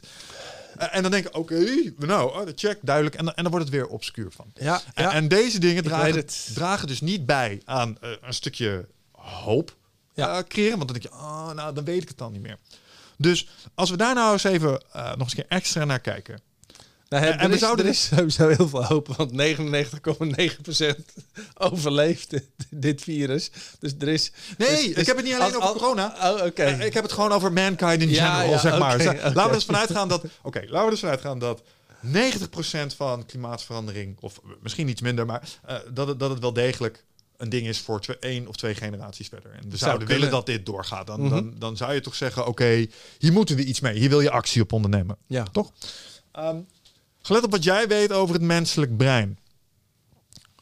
Hoe zorgen we ervoor dat we uit deze troebele informatiesoep komen op een ethisch verantwoorde wijze? Dus hoe, hoe lossen we dit op? Het feit dat je blijkbaar zulke diverse kampen hebt, die allemaal tegen elkaar... Het komt de besluitvaardigheid ook niet ten goede. Dus het Nee. is een issue in het oplossen van je problemen. Dus dan denk ik, oké, tackle dat. En, en ik weet vanuit mijn ervaring in softwareland... je had methoden, bijvoorbeeld de Delphi-methode. Is een, gewoon een methodiek om consensus te bereiken. Ja. Binnen groepen. Ja, ja, denk waarom gebruiken we dit niet dan? Of zo. Eh, hoe zou jij dat, hoe zou jij, wat denk jij dat we zouden kunnen doen om, om dat probleem op te lossen? Dus die diffuusheid van meningen of... Nou ja, dat wordt nu heel lastig, omdat ook eh, binnen de, de politieke stromingen wordt ook allemaal maar wat geroepen wat tot elkaar totaal eh, in contradictie is, zeg maar. Mhm. Dan hebben we ook nog eens de media hebben we het over gehad die er gebaat zijn bij meer kliks. Mhm. En ook binnen, daar hebben ze ook groupthink, confirmation bias. Dus dat helpt ook niet. Dan heb je nu een hele groep die zich afzet. Dat worden de complotdenkers die achter alles zien ze corruptie. Ehm, ik zou het fijn vinden als, als er een orgaan zou zijn wat, wat de data objectief zou willen doen. Alleen dan komt bijvoorbeeld het RIVM en dan, dan, dan hebben ze ook alweer conflicten. En dan, dan roept hier het RIVM de PCR-test moet. En de CDC in Amerika keurt hetzelfde ding af. Dus het is wereldwijd gewoon puinhoop in de data die we hebben. Dus ik snap dat mensen, en zo begon je deze podcast, overroeld zijn met informatie en niet Mhm. meer weten wat ze moeten geloven. Ja. Ehm, en, en ik vind dit zelf ook heel lastig.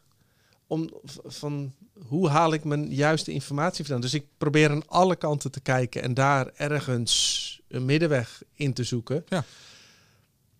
Maar ja, dan ben ik nog zo'n eikel die daar honderden uren aan besteedt. Maar ik snap als je gewoon een fulltime baan hebt en drie kinderen, dat je daar helemaal niet op zit te wachten. Ik, ik heb hier ook over na zitten denken. En ik ben bang dat ik echt volledig Orwelliaanse eh, praktijken dan begin te denken. Dan, ik zeg wat we eigenlijk nodig hebben, is een soort commissie met eh, mensen eh, die we eh, een soort expertstatus geven. En die gaan een soort, ja, mondiaal gaan ze dan gaan ze die dingen gewoon uitzoeken. En dan gaan ze vertellen wat, wat daarvan hè, keurmerk, zoals Google ook deed voor informatie. Dit is disinformatie. Dit is, en dan heb je de Ministry of Truth gecreëerd voor jezelf. Ja, Want dat duurt niet lang voordat die tent ook gecorrumpeerd is natuurlijk. Want die hebben dan te veel macht gekregen. Dus, eh, maar, maar dan denk ik, ja, maar dan kunnen we misschien iets doen waarbij we ze doorwisselen. Omdat we die dynamiek onderkennen.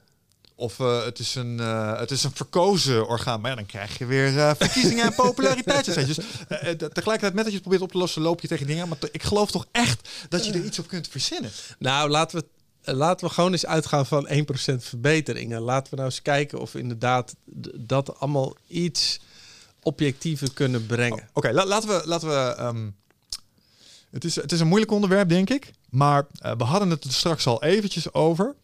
Denk je dat we een overheid kunnen toevertrouwen om ons eh, een klein beetje een kant op te sturen door bijvoorbeeld dingen te doen als het voorbeeld wat jij voor de podcast aan, aanhield, namelijk McDonald's weer uitsteden. Want blootstelling aan hun logo's conditioneert ons om meer fastfood en vleesproducten en dat soort Maar dingen. dat doet de overheid toch al heel lang? ja, Als maar het kun gaat, je ze dat toevertrouwen, denk je?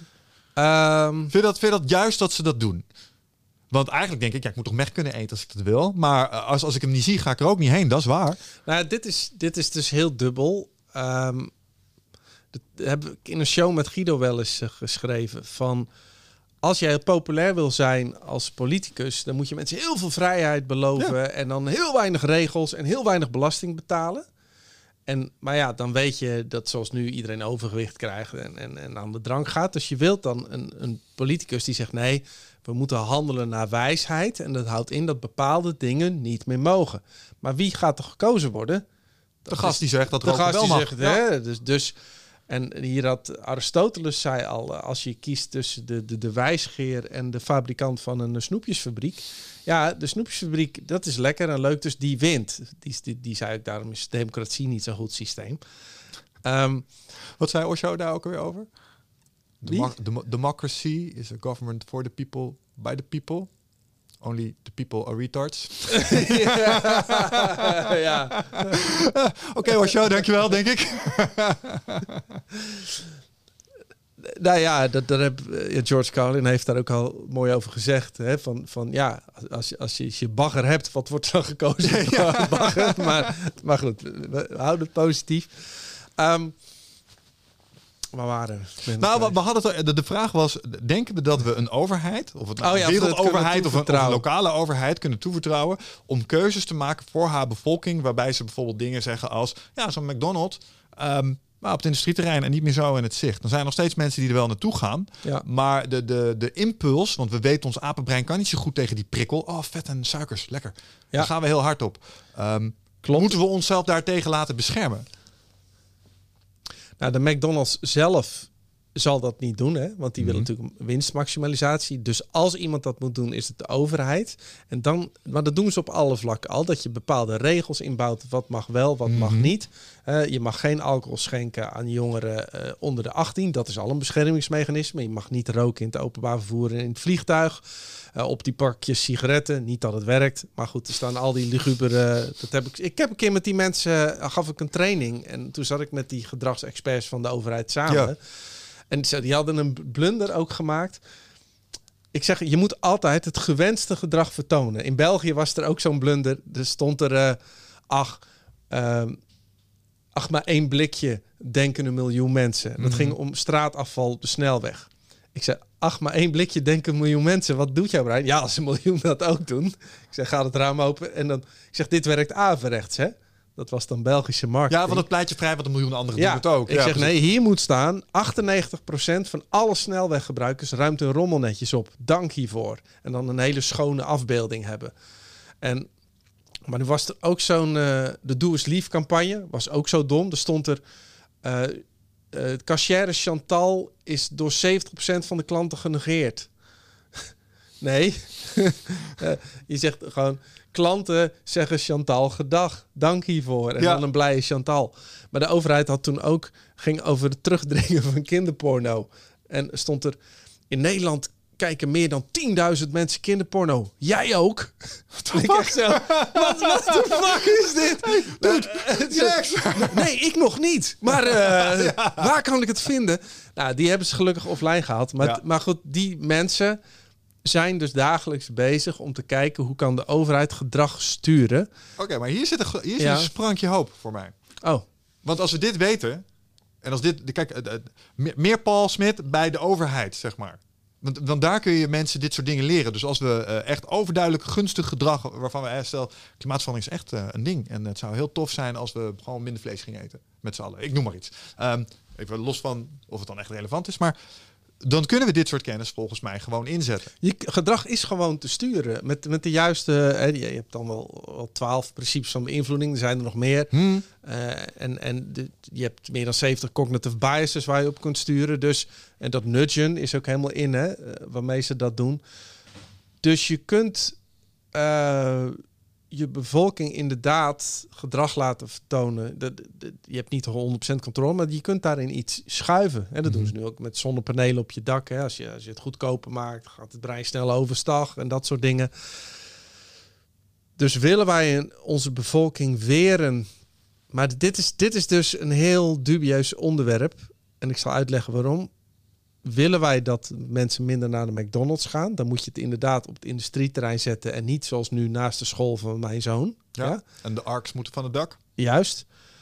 Ehm, dus dan moet je dat soort wetgeving maken. Maar hoe ver ga je? Want ik las nu dat in China komt er nu een wet dat jongeren mogen nog maar drie uur per week online gamen.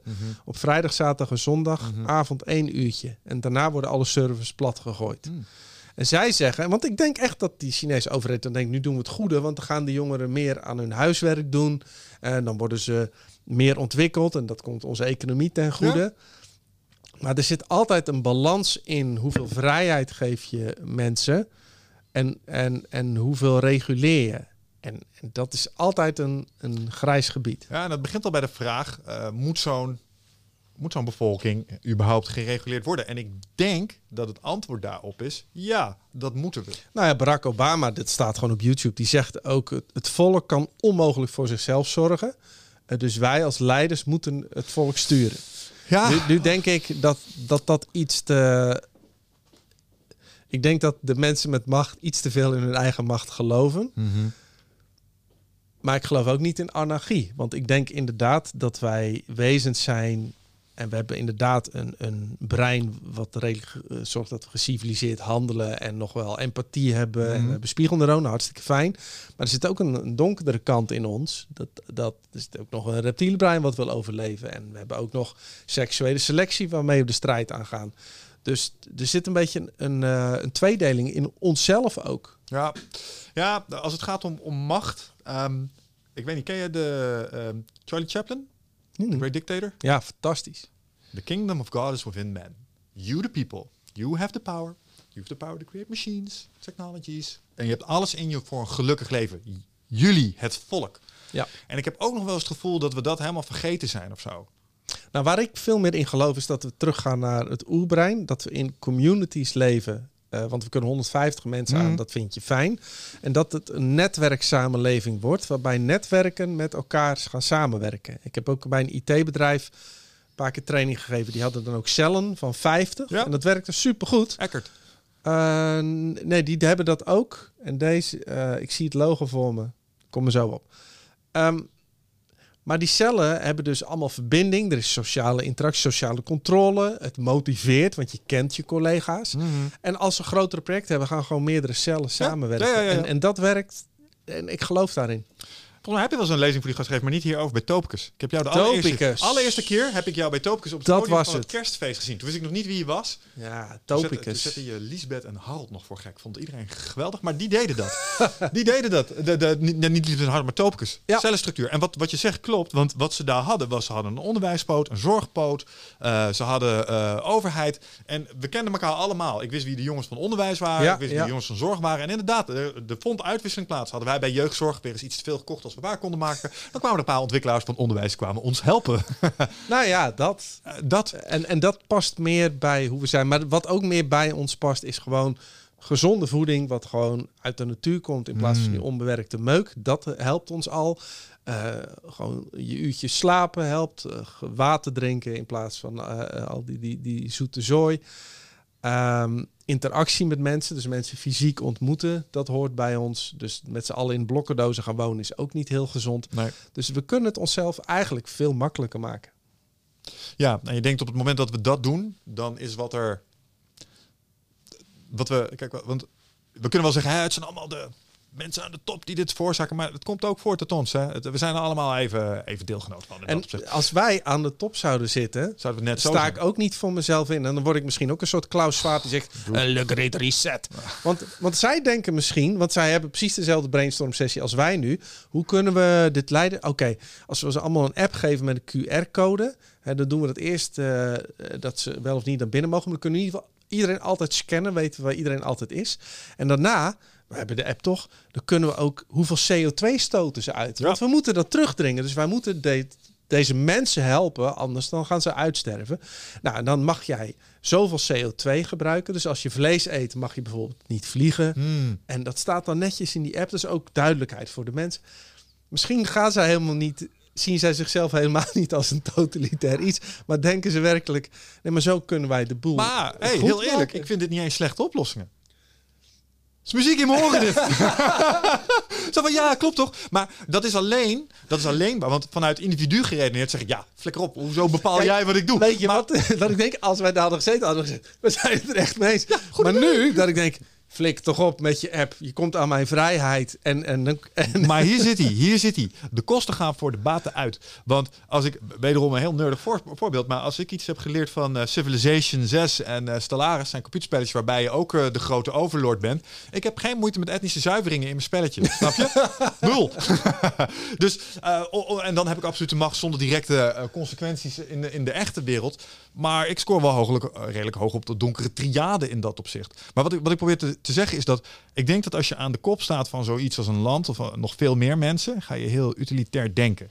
ja, Dus dan ga je denken in oplossingen. En ja, dat is dan wel ongemakkelijk voor een aantal van deze mensen. Maar het alternatief is dat we met z'n allen over 100 jaar gewoon niet meer bestaan. Dus weet je wel, it up. Ehm, dit ongemak is zeer beperkt met wat het alternatief is. Zou, zou daar ook een deel waarvan kunnen zijn? Ik, nou ja, ik denk dat zij op die manier eh, kijken. En dat is alleen maar een idee van mij natuurlijk. Maar ik geloof ook dat als jij zoveel triljard hebt en je bent al met CRISPR bezig, je denkt, oh, misschien kan ik 500 worden. En, en, en hoe kunnen we de boel sturen? Dan ga je heel macro denken. En als ons brein macro denkt, eh, worden we heel rationeel. En dan gaat dus het limbisch systeem zeg maar even uit. Dus dat is, oh, die, nou, die kunnen wel weg in Afghanistan. Dat is dan even jammer. Eh, maar je moet ook wel zo denken als je dat doet. Ja, wat anders dan exact. kan je genoeg beslissingen maken. En dit is het, hetzelfde. Wij doen dit ook. Hè? Wij, wij zijn precies hetzelfde. Wij weten, er komen bootjes met vluchtelingen die willen naar Griekenland of Italië. En die, die pleuren om en dan gaan allemaal kinderen dood. En dan zeggen wij, ja, dat is heel vervelend.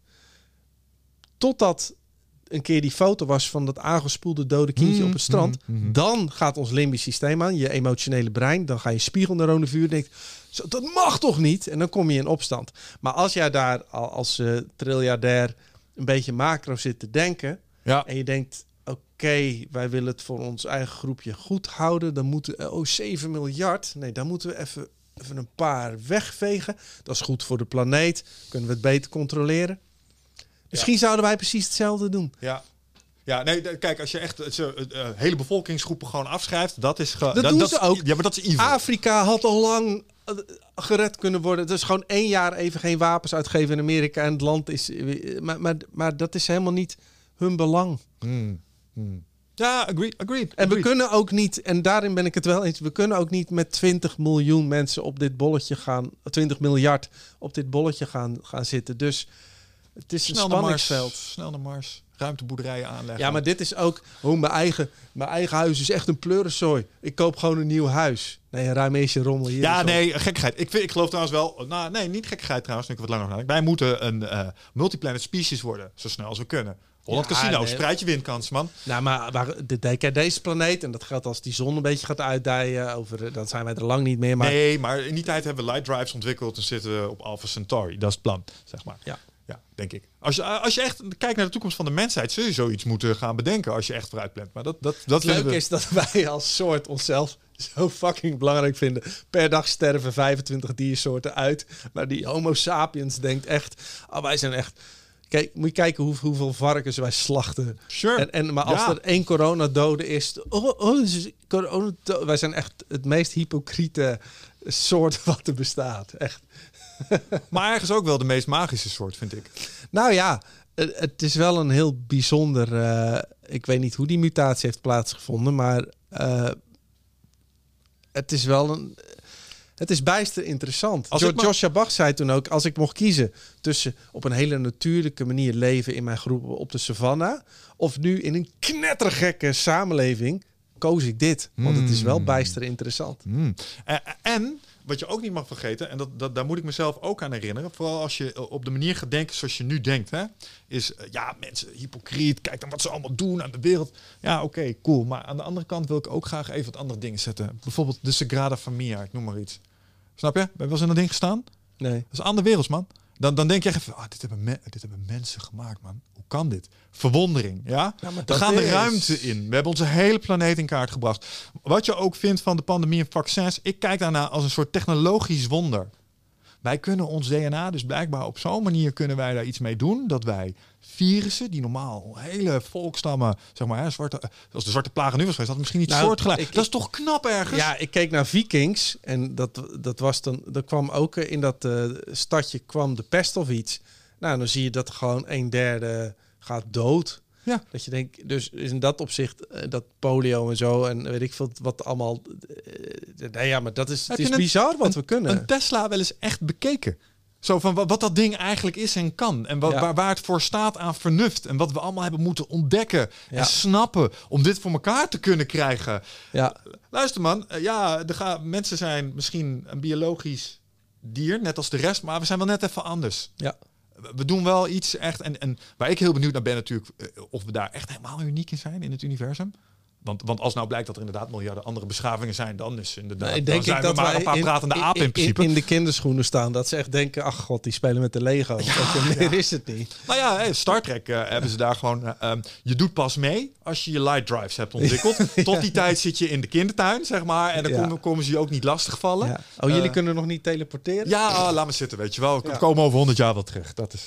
ja, Nee, maar het is waar wat je zegt. Eh, eh, Kijk, wat ik bijzonder vind aan de mens, als ik dan voor zo'n Burj Khalifa sta, denk ik, hoe kunnen we het? Maar ik heb ook met kunsten wat we maken of muziek. Weet je wel? En dat ik, of maar ook, eh, en dat vind ik het, gewoon het feit dat we bewustzijn hebben, dat we kunnen ervaren, dat je liefde kunt voelen, genieten van muziek, het proeven van smaak. Ik bedoel, dat is gewoon, zonder dat bewustzijn was dit universum nutteloos. Mm. Stel dat er alleen maar robots zouden overblijven, dan is het het domste universum ooit. Want dan vindt er van alles plaats. Nou, dat is vanuit kwantumfysica nog maar de vraag. Maar goed, Mm. eh, maar zonder bewustzijn is er niets of niemand die iets ervaart. En zonder de ervaring, dat heb ik in mijn boek, zonder de ervaring is het alsof je het feest van je leven hebt, terwijl jij bewusteloos op de bank ligt. En dan heb je er niks aan. Exact dat. En, en, en, en ik denk dus dat we eh, op dat soort momenten, eh, als we er hier naar kijken, en je wordt een beetje, denk van ja, fuck het ook allemaal. Kijk dan, dat is toch niet te redden. Dan, dan herinner ik mijzelf aan Ja, die dingen. zeker. En denk je, maar dit mag niet teloor gaan. Nee. Weet je wat ik dan Nee. soms doe? Kijk naar mensen die interacties hebben met hun huisdieren. Dan denk je, ja, maar dit, kijk dan, dit kunnen we ook. Ja. Zo zijn we ook. Mag je niet vergeten, want je zoomt nu weer in. Zeker. op alle lelijke dingen, snap je? Ja, ik heb wel straks een YouTube-filmpje aanzet. eh, Restoring Faith in Humanity. En dan zie je allemaal geweldige... Oh, dit bestaat art- gewoon? ja, en dan, dan kijk je zo'n half uur en dan zie je alles wat de mensheid goed doet. Dan denk je, oh, het zijn we toch toffe wezens. En, en ik denk dat daar misschien wel een belangrijk deel van de omslag ligt. Ja, De focus moet daarna verschuiven. zeker. zeker. En, en ik denk dat middels deze, dat- dat, dat is het doel voor deze podcast, wat mij betreft, mensen weer een aantal van dat soort dingen laten zien. Want Ja. eh, ik, ik ben na mijn eerste shock, eh, bijvoorbeeld met, met, met eh, oh, het is dus echt aan nu, eh, ben ik eens even gaan kijken weer naar dingen die we al doen. ja, ja, ja. Weet je, want dan kom je erachter, gebeurt fucking meer als jij weet, maar niemand heeft het erover, want dat, dat trekt geen kliks. Wist jij bijvoorbeeld dat we in Nederland best wel leading zijn, North Sea Farmers. Wij leggen echt in grote hoeveelheden zeewierboerderijen aan. En zeewier is fantastisch spul. Ja. Haalt CO2 eruit. Ja. eh, kun je gebruiken als voeding. Kun je gebruiken als bouwmateriaal. Ja, ja, voor allerlei dingen. Eh, een zeewierburger is hartstikke hip tegenwoordig. Oh, Eh, ja, ja, ja. de- ja, de- als je een knotje hebt, moet je een, een zeewierburger eten. Ik ga een paar mensen echt heel boos maken. maar- Sorry. Zo bedoelde ik het niet. Ehm, maar... die heet zo ook. ik vind het lekker. Maar, maar, maar die, die initiatieven zijn er. Maar er gebeurt ook... Ja, nee, maar dat is waar. Er gebeurt zoveel moois. Maar kijk, daarom is het de kunst niet naar het journaal te kijken. Want, en dat zit ook in Guido's show... Op het journaal zie je precies hoe de wereld niet is. Want alle uitzonderingen komen op het journaal. Als, als, eh, Ah, ja. als er 10.000 vliegtuigen zijn opgestegen en weer landen... Dat zie je niet. Nee, die ene of die twee per jaar die uit de lucht vallen... Dat zie je. Dus je krijgt alleen maar voorgeschoteld hoe de wereld niet is. Hm. En dan, dan raakt je beeld echt heel zwart. Daarom lees ik ook geen kranten, kijk geen journaal, niks. Ehm, het bevalt me prima. Ja, dat kan ik me goed voorstellen. Ik heb precies hetzelfde. En eh, nog eh, als een is extra... als ik nog mag toevoegen, corona.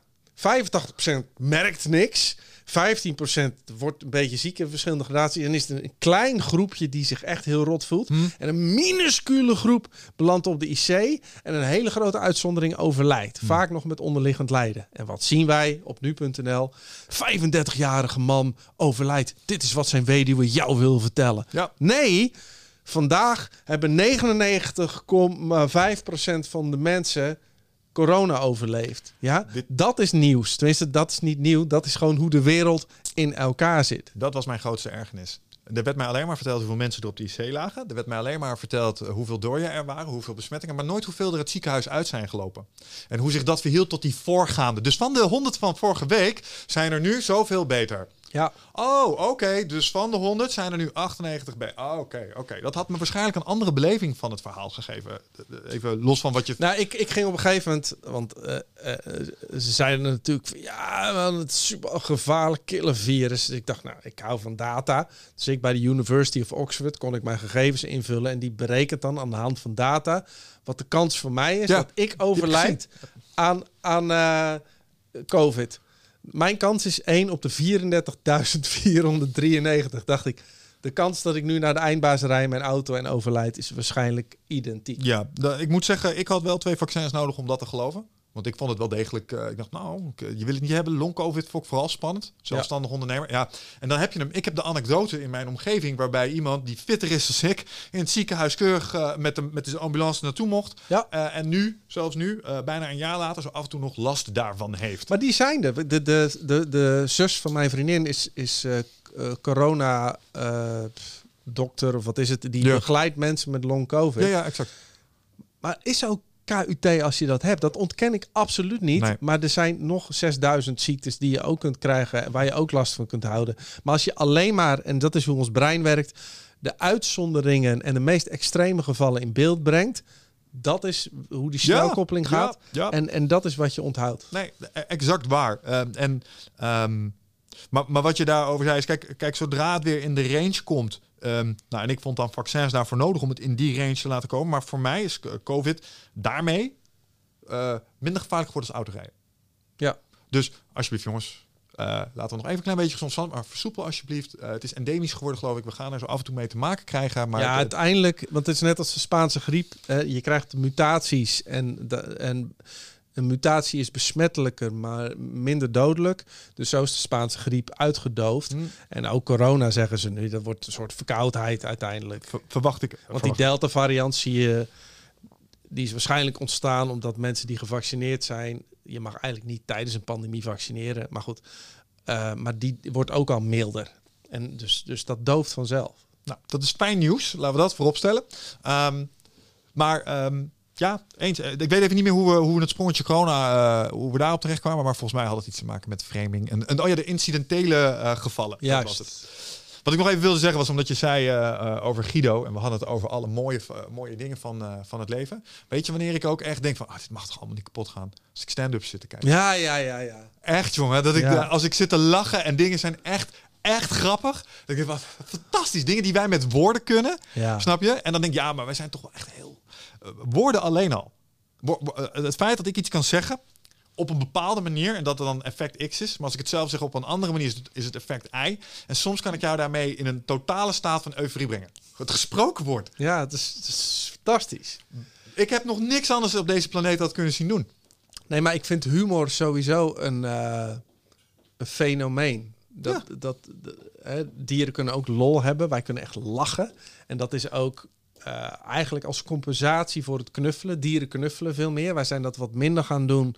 En door te lachen maken we uh, ook oxytocine ja. aan en serotonine. Ja. Dus de, en dopamine natuurlijk. Maar, dus dat is een soort compensatie. Maar ik vind daardoor humor... Maar ik vind ook als ik dan humor ga schrijven... dat ik nog steeds niet weet hoe ik dat doe. Mm -hmm. Dat ik denk, ja. Uh, ik ga straks in een theatertje met Guido weer schrijven.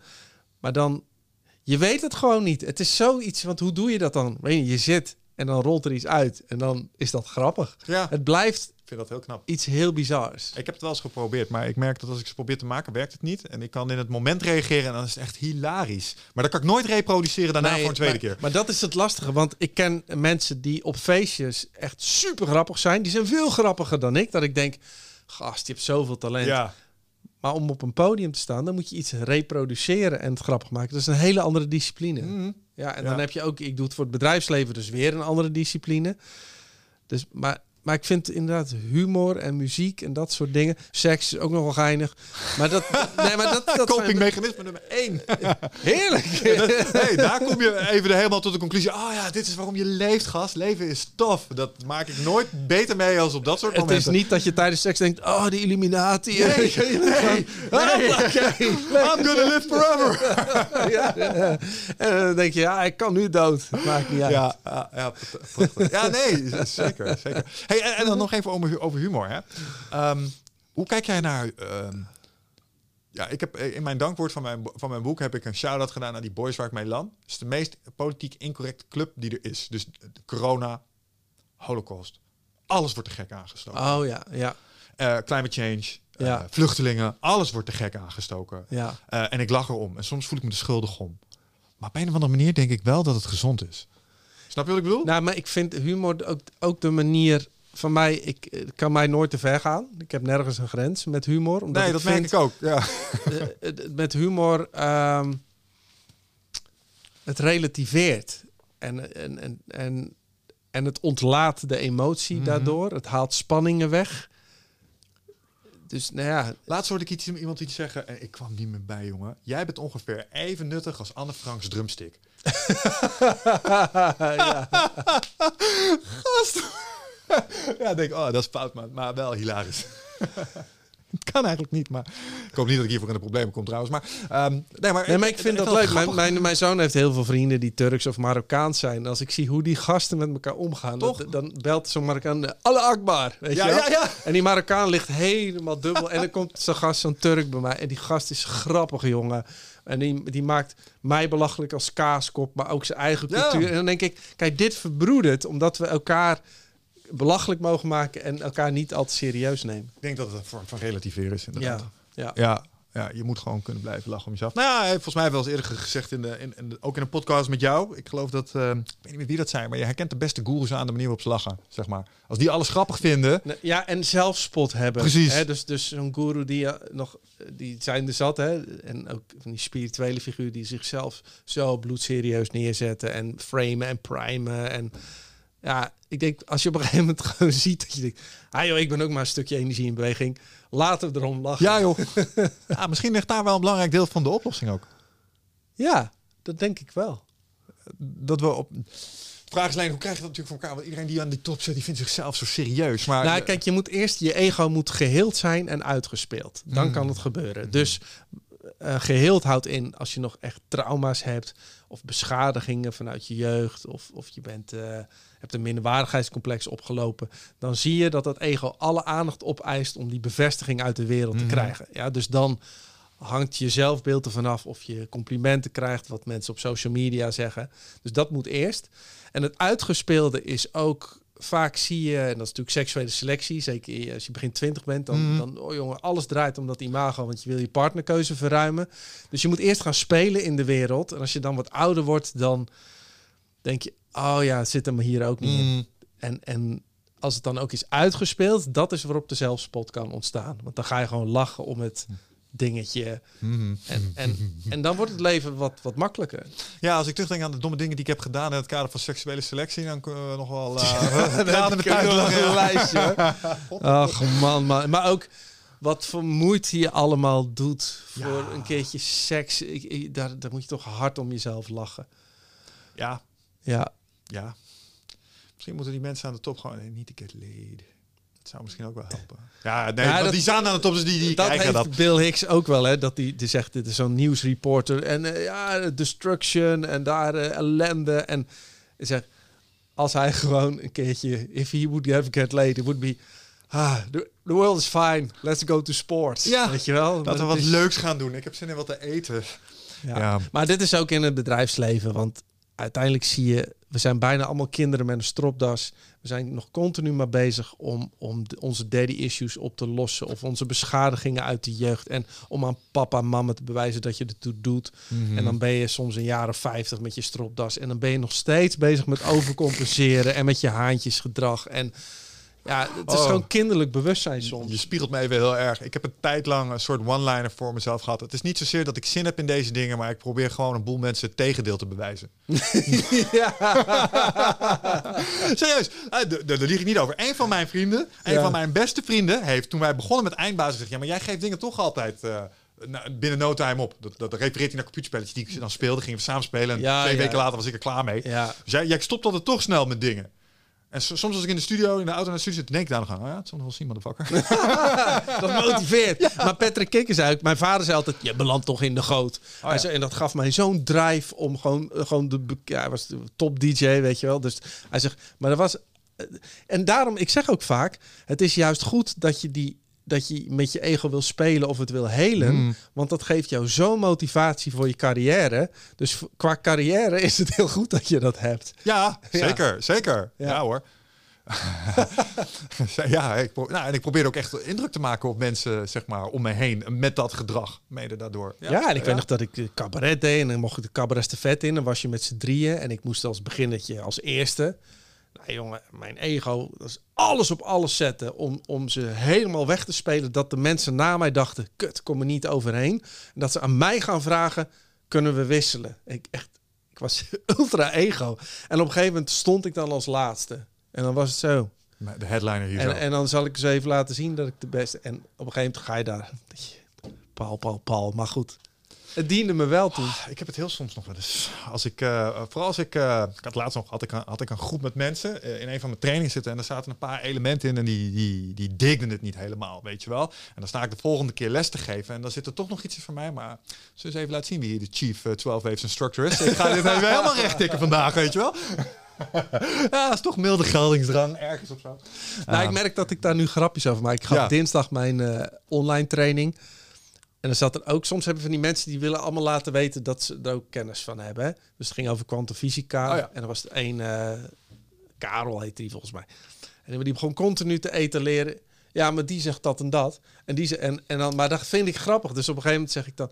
Oh, weer een vraag van Karel. Nou mensen, het wordt Let's go, ja. Ja, weet je, en, dan, en toen kreeg ik later nog een e-mail van hem dat hij de training zo leuk vond. Dus die vond die spot ook wel leuk. Ja. Ik heb in trainingen ben ik vroeger gaan strijden met de deelnemers. Oh, dat liep niet zo goed. Nee, nou ja, ik was vooral in het begin heel evangelistisch in de leer. En dan vond ik het maar onzin als je sommige dingen niet wilde doen. Ik heb juist Oh, ja. gemerkt dat hoe relaxter ik ben, hoe meer ze oppikken en hoe Ja, meer ze ja. willen doen of zo. Dus dat, dat is dat ook wel geinig. Hey, en nog één ding waar ik het eh, eh, over wil hebben als het gaat om om, om, om het onderwerp waar we het nu over hebben. Iets waar, waar ik mee ergens mee worstel. Kijk, ik heb, uh, iedereen weet wel, ik ben fan van uh, Ome Jocko. En Ome Jocko heeft een paar van die toffe one-liners. En een van de one-liners die me ergens in dit kader wel inspireert is de volgende. Het is niet wat je predikt, het is wat je tolereert. Dus het tof dat je nu zegt, hey, het moet beter met het klimaat en dat ja, soort dingen. Ja, ja, uh, leuk dat je het zegt, maar doe het. En, en, en sta ook op tegen momenten waarbij je uh, ziet dat het misgaat. Voorbeeld, ik zag van Jan Rotmans, die deed een uh, op LinkedIn. Ik ga hem nu inwilligen, Jan. Een verzoek om toch maar eens even naar voren te schuiven voor mensen die in de media werken van hey, leuk hè, dat uh, verslag over klimaat. Maar hoe kan het zijn dat Shell nu toch weer toestemming krijgt om op de Waddenzee dingen te gaan doen van Ja, onze ja, overheid? ja. Hoe de fuck verhoudt dat zich tot elkaar dan? Heb je het gelezen? Je zegt dat het belangrijk is en nu doe je dit. Dat is niet congruent met elkaar. We zijn het hier niet mee eens, overheid. Nou, Ja. ingewilligd bij deze Jan. Ik hoop dat het een effect heeft. Maar ehm, snap je? En, en dan denk ik wel eens. Ehm, het is niet wat je tolereert. Dus dit zouden we niet moeten tolereren. Maar ik heb ook geleerd in tijden van COVID, als ik dan in gesprek ging met mensen die aan de andere kant van het spectrum vonden, en dan dacht ik, ik ben het niet aan het tolereren nu, want ik ben er wat van aan het zeggen. Had volledig averechts effect. Ja, dat, dat werkt niet, hè? Nee, dus hoe kan ik het niet alleen prediken, maar het ook niet tolereren? Dus een gedrag vertonen waarbij ik dat wat ik zie, wat ik eigenlijk niet zou willen tolereren, toch iets eraan doe, zonder dat ik meteen de strijd aanga. Ja, het, lastige van het brein is dat backfire effect ontstaat. Dus stel dat wij eh, het over iets oneens zijn. Hoe harder jij mij gaat overtuigen, des te meer ik Juist. in mijn eigen eh, geloofssysteem blijf hangen. Dat geldt al, stel dat jij rookt en ik begin, er gaan zoveel mensen aan dood. En ja, jij denkt, eh, Ja. ik sta hier achter en ik maak zelf wel uit. Dus dat zie je ook in de politiek. Dan gaan ze eh, er vol in op elkaar. En dat werkt niet. Nee. Eh, dat is irritant dat het niet werkt, dat vind ik ook. Maar het enige wat werkt is als je eerst naar iemand toe beweegt. Hè, dat je die connectie hebt. Mhm. En dan kun je maximaal 5% buiten het paradigma gaan werken. Dus in plaats van te zeggen, ah, roken, je gaat dood. En dat, dat je zegt, eh, van ja, ik heb zelf vroeger ook gerookt. Maar ik begon me op een gegeven moment toen ik rookte, ja, voelde ik me toch wel iets eh, beter. Dat is een punt waarop je kan zeggen, Oh ja, je gaat, ja, het snap ik wel dat je iets beter gaat voelen. En nu zie je dus ook de schapen en de wappies. Ja, die gaan het echt niet meer met elkaar eens zijn. Want dat is alleen maar backfire effect, confirmation bias. En dat wordt alleen maar extremer. Ja, wat die mensen het beste kunnen doen, is elkaar een soort van meet. Als je, als je zeg maar echt je doel is om meer mensen naar je eigen gospel eh, te laten overstappen, kan je ze eigenlijk beste tegemoet treden. Dus, dus, dus Ja. hey, gast, ik hoor wat je zegt, maar eh, heb je er wel zo over nagedacht? Dat is het. Ja, Ja, ja. en dat is eh, heel vermoeiend. ja want daar gaat veel tijd in. Maar Liever doe het met een korte... Hetzelfde dat in het bedrijfsleven ik dan eh, de, de, de directie spreek en die, die willen dat de medewerkers gaan veranderen.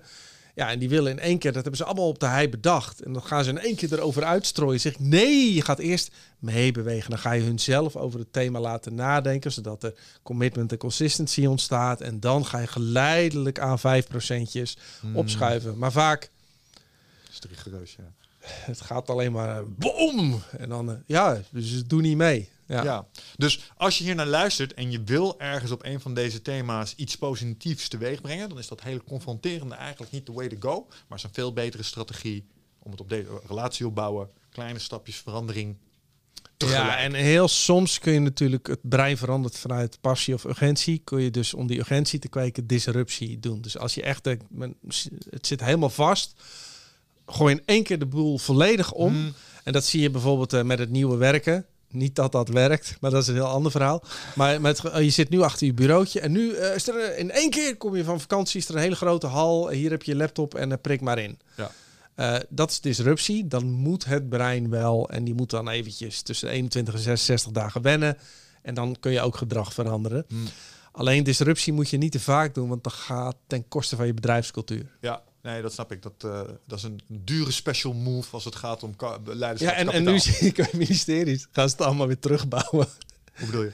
Omdat je, je kunt mensen niet ochtends zeggen, "I- kijk maar waar je gaat zitten. Oh zo, ja, nee. Want- nee, dat reptiele brein wil, wil eerst zijn veiligheid en, en zijn vaste structuur. Anders kost het al te veel energie. Ja, Eh, en, en je wil enige privacy hebben. Dus, dus je ziet dat ze daar alles weer aan terugbouwen zijn. Ah, ik geloof ergens wel in, in, flexwerkplekken als het niet is in de oude situatie. Want in de oude situatie werd je geacht om eh voltijd op kantoor te zijn. Ik snap ook wel dat als ik drie dagen van de week gewoon thuis ben, want, eh, ja, ik loop ook in het bedrijfsleven. Dan dan, het dan zie je dat soort oplossingen. Ja. Ja, dan is het weer heel. eh, want dat vind ik aan de ene kant ook wel heel cool. Sommige bedrijven zie ik nu ehm, stukken van hun kantoorpanden gewoon afstoten, omdat meer mensen toch thuis werken. Maar Klopt. we gaan wel een soort communal space voor de mensen die eh, het prettig vinden en waardevol vinden om die sociale interactie aan te gaan. Iedereen wordt wel een x aantal dagen op kantoor toch voor Ja. teamgevoel en, en de bedrijfsidentiteit op kantoor verwacht. En dat vind ik ergens ook wel fair.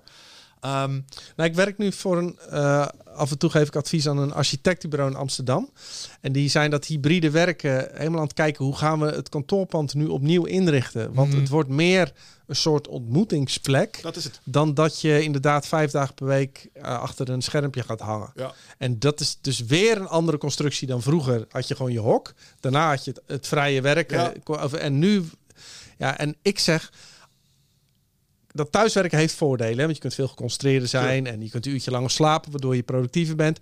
Ehm, maar als mensen elkaar dan ontmoeten, zorg dan dat die oxytocine kan worden uitgewisseld. Dus dat het een beleving is, dat het vrolijk is, dat er een, desnoods een bar is. En, en, maar, maar dat je dus met plezier naar je werk Ja. gaat om te communiceren met elkaar. Ja, nou ik geloof dat dat eh, wel, eh, dat inzicht is er wel. Bij, Ja, er wel. zijn een aantal van mijn klanten zeer zeker. Die Zeker. gaan dat op deze manier doen. Ja. En, en ik denk ook dat op het moment dat je ja, niet standaard, dan hoef je ook niet een vaste werkplek te hebben, omdat je thuis, thuiswerk hebt. Maar dat is dan weer het andere interessante ding. En dat zie ik ze ook doen.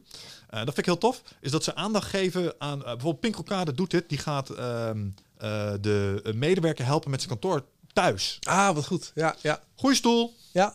Goed keyboard. Ja. Een paar guidelines over hoe je dat zou kunnen doen. Ehm, en, en, en ik denk dat als, als je ze daar ook nog een stukje in begeleidt, hoe je dan die vervaging van werk-privé, waar mensen dan mee te kampen krijgen, eh, daar goed mee te dealen, dan heb je daar volgens mij wel een mooie oplossing. ja. Ja, interessant. Ehm, complete segue van eh Nou, waar we straks over hadden. Maar, maar maakt niet uit. eh, Het desondanks, thema is hak op de tak. nou ja, de- ergens zal het wel een relatie Nee, hebben nee, gehad met ja, waar we het over hadden. ik denk dat we terugkijken en denken, oh ja, daar zat hij. Ehm, maar, to finish this one. Kijkend naar de toekomst. Wat gaat het ding zijn eh, waardoor we het toch gaan halen, wat jou betreft?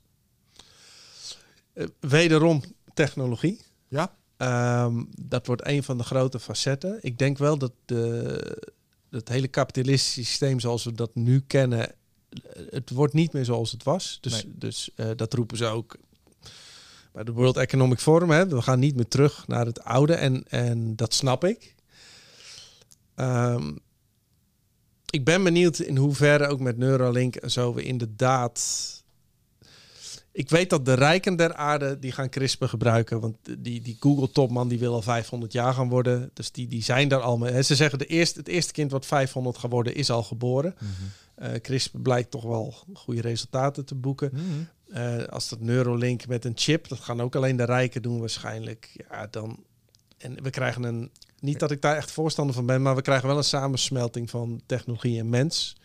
Reken jij jezelf niet tot de rijken dan? Nou ja, ik, ik moet natuurlijk, eh, als ik, eh, ik hoor waarschijnlijk bij, als je het wereldwijd bekijkt, tot de 5% rijkste. Dus ik heb nul klagen, maar ik heb het hier over de, de 0,001%. I get it. Ja, omdat, je het, omdat je het hebt over de rijken. Kijk, want ik heb ook nagedacht over CRISPR. En ik, ik echt waar, dit was altijd mijn hoop. We're gonna become immortals, weet je wel. Goden, eh, als je dit kan. Dat is goddelijk. ja. Ehm, maar eh, ik heb altijd vandaag, eh, gedacht dat die technologie zou gaan verlopen zoals plastische chirurgie, fake boobs, zou verlopen. Eerst heel uniek, dan alleen bij de filmsterren. Dan doen een paar populaire mensen het en it trickles down to... nee, dat geloof ik niet. En nu dat- krijg je overal, heb je overal ja. klinieken waar je dit kunt doen. Nee, nee, nee, want Ah, maar dat krijg je niet geregeld, jongen. Daar- als ik zie dat jij het wel hebt en ik niet... en je houdt het voor mij verborgen, kom ik het halen. ja, Ik kom het halen. En dan kan je je privéleger hebben, maar wij zijn met meer. Ja. wij zijn met meer. We the people, motherfuckers. Dat zullen we wel maar, zien. maar ik wil ook geen 500 worden. Niet? Nee, want Waarom ik, niet? Ik besta nu al niet. Dus ik ben helemaal niet bang om dood te gaan. En, en ik vind het ook een heel natuurlijk proces dat ik straks weer Mm, wegga. En eh, het bewustzijn wat ik ben is al wat is. Dus ik, ik vind dit niet zo, zo het- interessant. Oké, ja, ik vind mijn leven echt tof genoeg om er nog 400 jaar vast te willen Nou, plakken. maar ik, ik ben wel heel gelukkig. Ja. Maar, maar, maar ik, ik denk dat het een heel natuurlijk iets is dat je rond je tachtigste, of misschien iets eerder, iets later, gaat. En ik denk dat we heel veel psychische problemen gaan krijgen op het moment dat het langer wordt. Ja, wat... wat eh, en daar zijn ook wel... ehm, Oké, Dan kun je met Nou, nee, nee, ik moet- ik moet- implementeren van meer dopamine. Maar ik moet eerlijk zijn. Ik moet eerlijk zijn. Ehm, ken, ken, ken je Cyberpunk? Heb je daarvan gehoord? ja, Eh, spelletje, toch? Ja. Verhaallijn daar is eigenlijk dit. Eh, want eh, in dat spel krijg je op het laatst krijg je de keuze. Ja. Je, je, je hebt kanker in je hoofd. Ga ik, ga ik gewoon dood? En ga ik met iemand die van mij houdt eh, mijn, dood gewoon eh, trotseren? Of kies ik voor iets anders?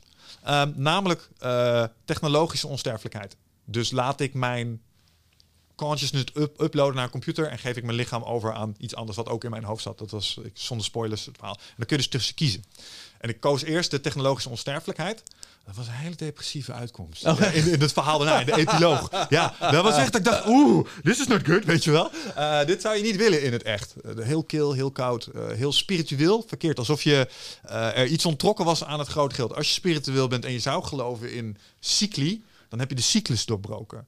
En dat, dat is een soort, een soort oerzonde die wij niet snapten.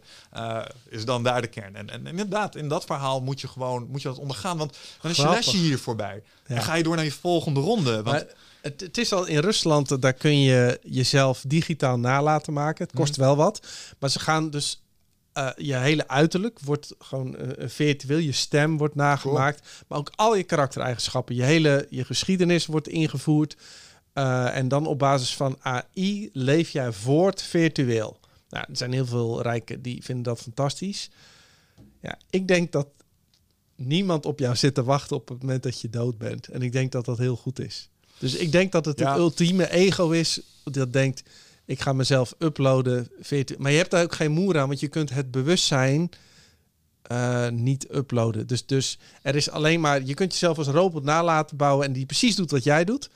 Maar de robot kan niet ervaren ben- ben niet wat jij, Ja, ervaart. nee. Dit is het grote gat in, eh, als je het dan hebt over Star Trek, over de teleporter. Dat is basically a suicide machine. Ja. Daar stap je in, je wordt eh, gedemonteerd. Ja. Je wordt aan de andere kant weer in elkaar gezet, atomair. Ja. Je bent niet dezelfde. Dat Nee. is niet dezelfde die daar uitstapt. De oude Nee. jij bent dan theoretisch gewoon gone. Ja.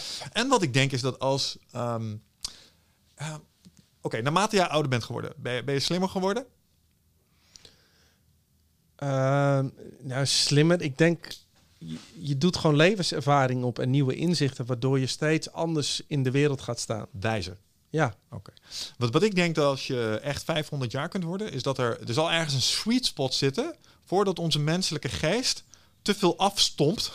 Eh, en, en, inderdaad, kijk, als je duizend bent, heb vast wel eens gezien over vampiers. Dan heb je van die oude vampire lords, die zijn duizenden jaren oud. They don't give a fuck about humanity. Die hebben eh, beschavingen zien vallen en staan, weet Ja, je wel. ja, ja, dus die, die zijn ergens helemaal afgestompt geraakt. En ik vraag mij inderdaad af of een menselijke ziel niet ergens een soort houdbaarheidsdatum heeft voordat die eh, liefde niet meer kan ervaren. Nee, maar wa- wat je krijgt is dat, kijk, als je jong bent, giert de dopamine door je hoofd. Dus als mijn zoon een computerspelletje kreeg, boem, was zijn eerste vriendinnetje, jongen, euforie. Ja, met nu zijn eerste baantje, euforie. Die hoeveelheid dopamine, dat, dat gaat afnemen. Dus je hebt als je ouder wordt steeds grotere prikkels nodig voor hetzelfde effect. Aha. Ja, dus je kunt die, die, die Tesla kopen en dan denk je, ja, Tesla, hè, de, de, je, dan ga je nog een keer bungee jumpen of je gaat een keer vreemd of wat dan ook. Maar dus uiteindelijk zie je dat je, je maakt meer serotonine aan, minder dopamine. Dus je wordt emotioneel wat stabieler. Maar die euforische momenten die we vaak zoeken, dat gaat eraf. Ook met de seks. Hè? Dus vroeger was je eerste keer borst aanraken, dan schoot je door het plafond. En Mhm. nu zit je de meest bizarre porno te kijken. Dat je denkt, wat ben ik aan het doen met Wat mijn ben ik aan het doen? Ja. Ja, of, of je hebt een trio dat je denkt, ja, wat zou ik eten zo? Geinig, ja. Oh shit, ik moest zo naar de winkel. Nou ja, ik heb het gehad. Dat ik op een gegeven moment zo'n moment dacht... Gast, Ben je doen? een trio aan het doen. Dan zit je te denken over je werk, weet je wel. Dat, maar dan, je hebt gewoon continu die shots nodig. En ik, ik ben, denk dat als jij straks 200 bent, dat is jouw brein op dopamine niveau volledig afgevlakt. En dat kun je Ah. natuurlijk, kun je allemaal met cocaïne en zo nog verhogen. Maar je verneukt je dop, je do, ja, dan wordt het verviervoudigd. Maar, en met meth verelfvoudigd. Hartstikke leuk. Maar daarna gaat je baseline weer omhoog en je wordt knetterdepressief in die end. Ja, ja, ja, ja. Dus hoe ze dat moeten oplossen, moet Elon Musk maar even uit. Nou, eh, misschien als je, als je daadwerkelijk iets hebt als een neural link waarbij je eh, zeg maar hersenactiviteit, neuronen en dat soort dingen kunt beïnvloeden, kun je misschien ook iets met dat mechanisme. Dat je het een soort van reset. Maar ik, ik, ik begrijp wat je zegt. Kijk, ehm, je hebt bijvoorbeeld ook met, ja, met, met een aantal drugs heb je dat. Neem je het de eerste keer, ben je on fire. Dat is echt niet te vergelijken. En, Ja. en alle keren successievelijk daarna is het effect, omdat je tolerantie opbouwt, is gewoon anders. Dus dat is, I Ik it. begeleid nu zo'n groep die eh, veel te veel alcohol drinkt. En die hebben precies hetzelfde. Hè? Dus Mm. het eerste biertje wat je als 16-jarige nam. Dat effect heb je op een gegeven moment pas na twee wijn. Twee Ja. flessen wijn. ja, twee wijn nog niet. Maar nou ja, en dan ken ik iemand die komt dan thuis, neemt vier biertjes hè, voor het eten. En daarna nog twee flessen wijn. En heeft dan pas dat effect. Dus, dus je, eh, de enige. Daarom is ook ehm, dat je af en toe, als je helemaal rust neemt, in de natuur gaat wandelen, eh, gaat mediteren of wat dan ook.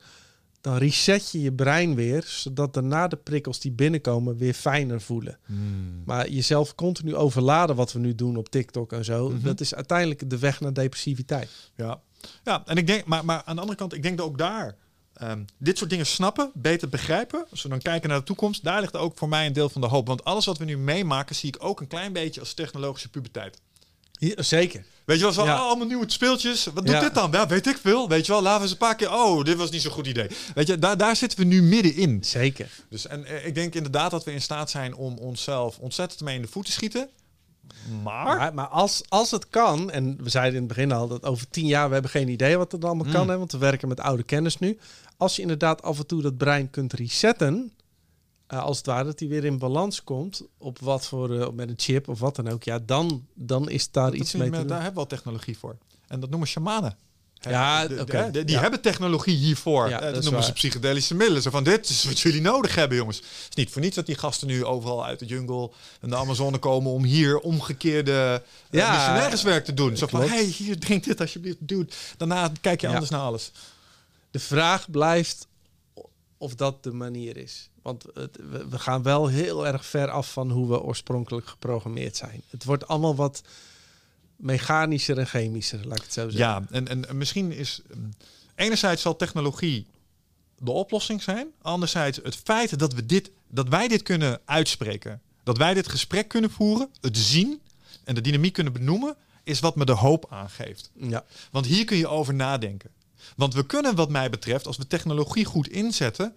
kunnen we volgens mij prima naar meer communes toe. Hè? Dat zal een transitie in het bedrijfsleven vergen. Maar bijvoorbeeld, ik ben recentelijk eh, ben ik steward geworden van een landgoed. Daar ga ik mijn trainingen geven. En ik sta Oh. 10% van mijn omzet sta ik af aan het landgoed. Oh, En dat landgoed is van niemand in het bezit. Dat is in het bezit van zichzelf. tof. En met dat geld dat daar verdiend wordt, gaan ze regeneratieve bosbouw en permaculturen aanleggen. Om daar zoveel mogelijk Ah. nog meer gebieden aan te kopen. Mooi. En dan kunnen meer bedrijven doen. Ja. Eh, en zo kun je dus. eh, Maar dat soort systemen zijn te gek. En dat zie je natuurlijk ook al met Patreon en zo. Hè? Dat, dat gewoon, je kunt gewoon een project starten. En dat eh, in een netwerksamenleving gaan mensen elkaar supporten. En dat vind ik echt wel tof. En daarmee kun je dus misschien ook terugschalen in de manier waarop we leven. Ja. Eh, ik heb bijvoorbeeld homesteading. Super hip. Kun je op je balkon van 4 vierkante meter kun je hele gezin voor 80% van je voeding voorzien. Oh, cool. Kan, kan gewoon. Ja. Is gewoon technologie. En dat delen we nu middels het internet. Ja. En die hadden we daar wel voor nodig om het over de hele wereld heen te krijgen. Dus die technologie gaat het enabelen. Maar misschien gaan we juist wel in ons leven. Want ik heb die, ik, ik, ik snak daarnaar. Ik wil weer, met, ik wil weer zwaar, zware stukken hout versjouwen. Ja. Ik wil weer staan graven in dingen. Ik wil mijn handen vies maken. Weet je waarom? Je eten smaakt nog nooit zo lekker. Ja, ja. Snap je? Ja. Dat, en ik denk dat dat heel gezond is. Maar er zijn, ik ben niet de enige die dat wil. Dus, dus die behoefte is er wel. En als we met z'n allen die transitie gaan inzetten... Ah, dan zou het misschien maar zo nog eens... En, en ik denk dat we uh, kunnen gaan werken. En ik denk dat er gewoon een paar goede voorbeelden moeten zijn. Wat jij zegt, als een paar mensen het laten zien... Ja. Als we even teruggaan naar de pandemie. ehm, ik denk dat verandering, en eh, die heb ik niet van mezelf, daar ga ik het hierna over hebben met Wouter van der Noord. Maar die zei iets heel tofs in een berichtje naar mij. Hij zegt, verandering werkt ook exponentieel. Ja. Dus als, als een paar mensen, het- de juiste mensen, goed, als Wigert een bepaald gedrag laat zien, hij heeft een achterban. Ja. Die doen graag wat hij doet. Ja. Die gaan dat ook doen. Dus als dat soort mensen de juiste dingen gaan zien, jij, idem dito. Nou, je, zag het, je ziet dan bijvoorbeeld met Clubhouse dan, dat een aantal mensen duiken erop en dan krijg je ook zo'n eenparig versnelde beweging. Hm. De, de grap is in deze tijd dat het in dezelfde trein vaart weer weg is. Ik ben nog nooit op Clubhouse geweest. Nee, nee, maar dus het is alweer. Ja, ik weet niet of het nog bestaat, maar vol- ik ken niemand die daar nog op zit. Maar het is wel dat je inderdaad als, als een klein clubje. zo- zo- het begint altijd met ja, de, de early adapters, die zetten iets neer en dan krijg je het kopieergedrag. Ja. En met hoe concreter het voorbeeld, des te sneller het brein het opvolgt. Ja, ik moet altijd denken aan het filmpje met die geks, eh, die, dat, dat jochie dat op een eh, zwembad volgens mij gaat graag staan dansen. Ja, wel fantastisch. Komt ja. een tweede ventje bij, gaat ook raar staan dansen. Ja, en op dan komt de derde, de vierde en even later staat het hele veld staat daar vol met mensen. En dat was geen flashmob. Dat is gewoon Ja, organisch tot stand gekomen. Dat is hoe verandering dus werkt. die, die jongen was eerst een idioot en tien minuten later was hij de leider. Exact. Was hij, was hij de, de, de leader of a movement. Ja, echt. echt ja. Ja, te gek. En ik denk dat in dat gedrag, als we daar de juiste movements weten neer te zetten, omdat de juiste mensen ook op deze manier zijn gaan denken, en we de juiste balans tussen technologie, maar ook een klein beetje naar de toekomst denken, en technologie Maar, zetten maar om die je dingen te doen. ziet, er- er is ook echt wel gaande. En dat zijn jullie ook eh, een van de eerste in geweest. Het delen van kennis en inzichten. Als je nu al kijkt hoeveel mega veel platforms Mm. er zijn. Eh, Joe Rogan was natuurlijk een van de eerste misschien. Dat is ook nog nooit eerder gebeurd. Hè? Dat mensen in de auto zitten en gewoon... eh, want we leren continu van elkaar. Ik zet af en toe jullie op of Joe Rogan. Ja. En dan gaan er toch inzichtjes blijven hangen. Hè? En, en dat vertel je verder. Dus uiteindelijk beïnvloed je elkaar op die manier. Ja, Lex, luister je ook? Lex Fridman, die kan ik echt eh, direct als tip die- toevoegen die- voor iedereen. die- ja, die, ja, ik ben natuurlijk Joshua Bach. Vind ik echt die gast een van de slimste mensen die ik ken. Soms moet ik hem vertraagd afspoelen. Want zijn hoofd gaat zo snel dat je ook die Lex Friedman zo ziet van... Is dat niet meer met dat beetje Duitse accent? Ja, precies. Dan weet ik wie jij bedoelt. Ja, ja. Ja. ja, dat klopt. Die meneer was angstig slim. Ja, dus hij, ja, yes, but we live in a story that the brain tells itself. En dan zie je Lex Friedman. of, eh, Oké, eh, wacht even. We, Even uitpakken wat je zojuist we leven in het verhaal dat het brein zichzelf vertelt. Dat je, en, ja, maar die haalt ook wel hele, hele leuke sprekers voor zijn, eh, Mm. voor zijn microfoon. Ik vind het jammer dat het dan 3,5 uur duurt. Soms. Die van uh, Joshua Bach. Ja, dat vind ik er juist geweldig aan. Ja? Ja, Ah, ik wou dat ik zo- zo'n zo'n longevity had in mijn podcast. En twee uur moet ik toch altijd wel even een kleine break hebben. Maar ja, het is... de langste die ik ooit heb geluisterd was van eh ehm, Jocko Willink. En die was bijna 4,5 uur. Zo, zo. En dat was, nou ja, let op, dat was deel 2 van een three-part series. ja, maar- echt, want als je Tour of Duty ooit vet vond, raad ik hem van harte aan. Eh, hij, hij sprak met mensen die in Vietnam bij SAUC zaten. Dus die, Ah. die aan helikopters en touwen, inderdaad, die, wat jij zag in de actiefilms, dat deden die mensen. En die, die, die generatie leeft nu nog. Dus hij heeft een heleboel van die veteranen geïnterviewd. Ja, dat is wel echt. eh, ja, ik, maar dat, dat luister ik als een actiefilm. Ja, Dat is ja dat geloof ik. Ja, maar toen had ik ook echt inderdaad 4,5 uur. Zo. Maar twee autoritjes later dacht ik, kut, hij is afgelopen. Ja, oh ja, ja. Oh, wat grappig. Ja. Ja. Dat je bijna een, een, een soort eh, postnatale depressie hebt dat hij voorbij is. Omdat, omdat je zo gefascineerd was door het verhaal. Ja, ik vind het wel een leuke, eh wat jullie doen ook gewoon soms twee uur lang. Je hebt natuurlijk de TikTok-generatie, dus alles vloef, vloef, vloef. Mhm. En je merkt nu ook wel dat er een beweging is, inderdaad, gewoon even langere tijd gewoon luisteren. Ja. Ja, dat is zeker. En dan kun je er even lekker over nadenken. En dan kan je eens wat uitstapjes maken naar links en rechts. En je Ja. kunt je wat denkfouten permitteren. En je kan ook Ja. met elkaar eens wat... Ja, dat, dat, ik bedoel, ik heb mijn mening best wel door deze podcast ook op sommige momenten moeten... Nou, niet moeten, maar zijn gewoon veranderd ten opzichte van. Zakker. Ja, maar het is, als je kijkt hoe je tien jaar geleden over dingen dacht en nu, dat er zit echt, dat is een wereld van verschillen. Ja, ja, ja. Gelukkig. Ja, Ja. ik heb daar wel een theorie over. Ik denk ook dat dat voor een belangrijk deel komt omdat mijn testosteron een beetje aan het drop is.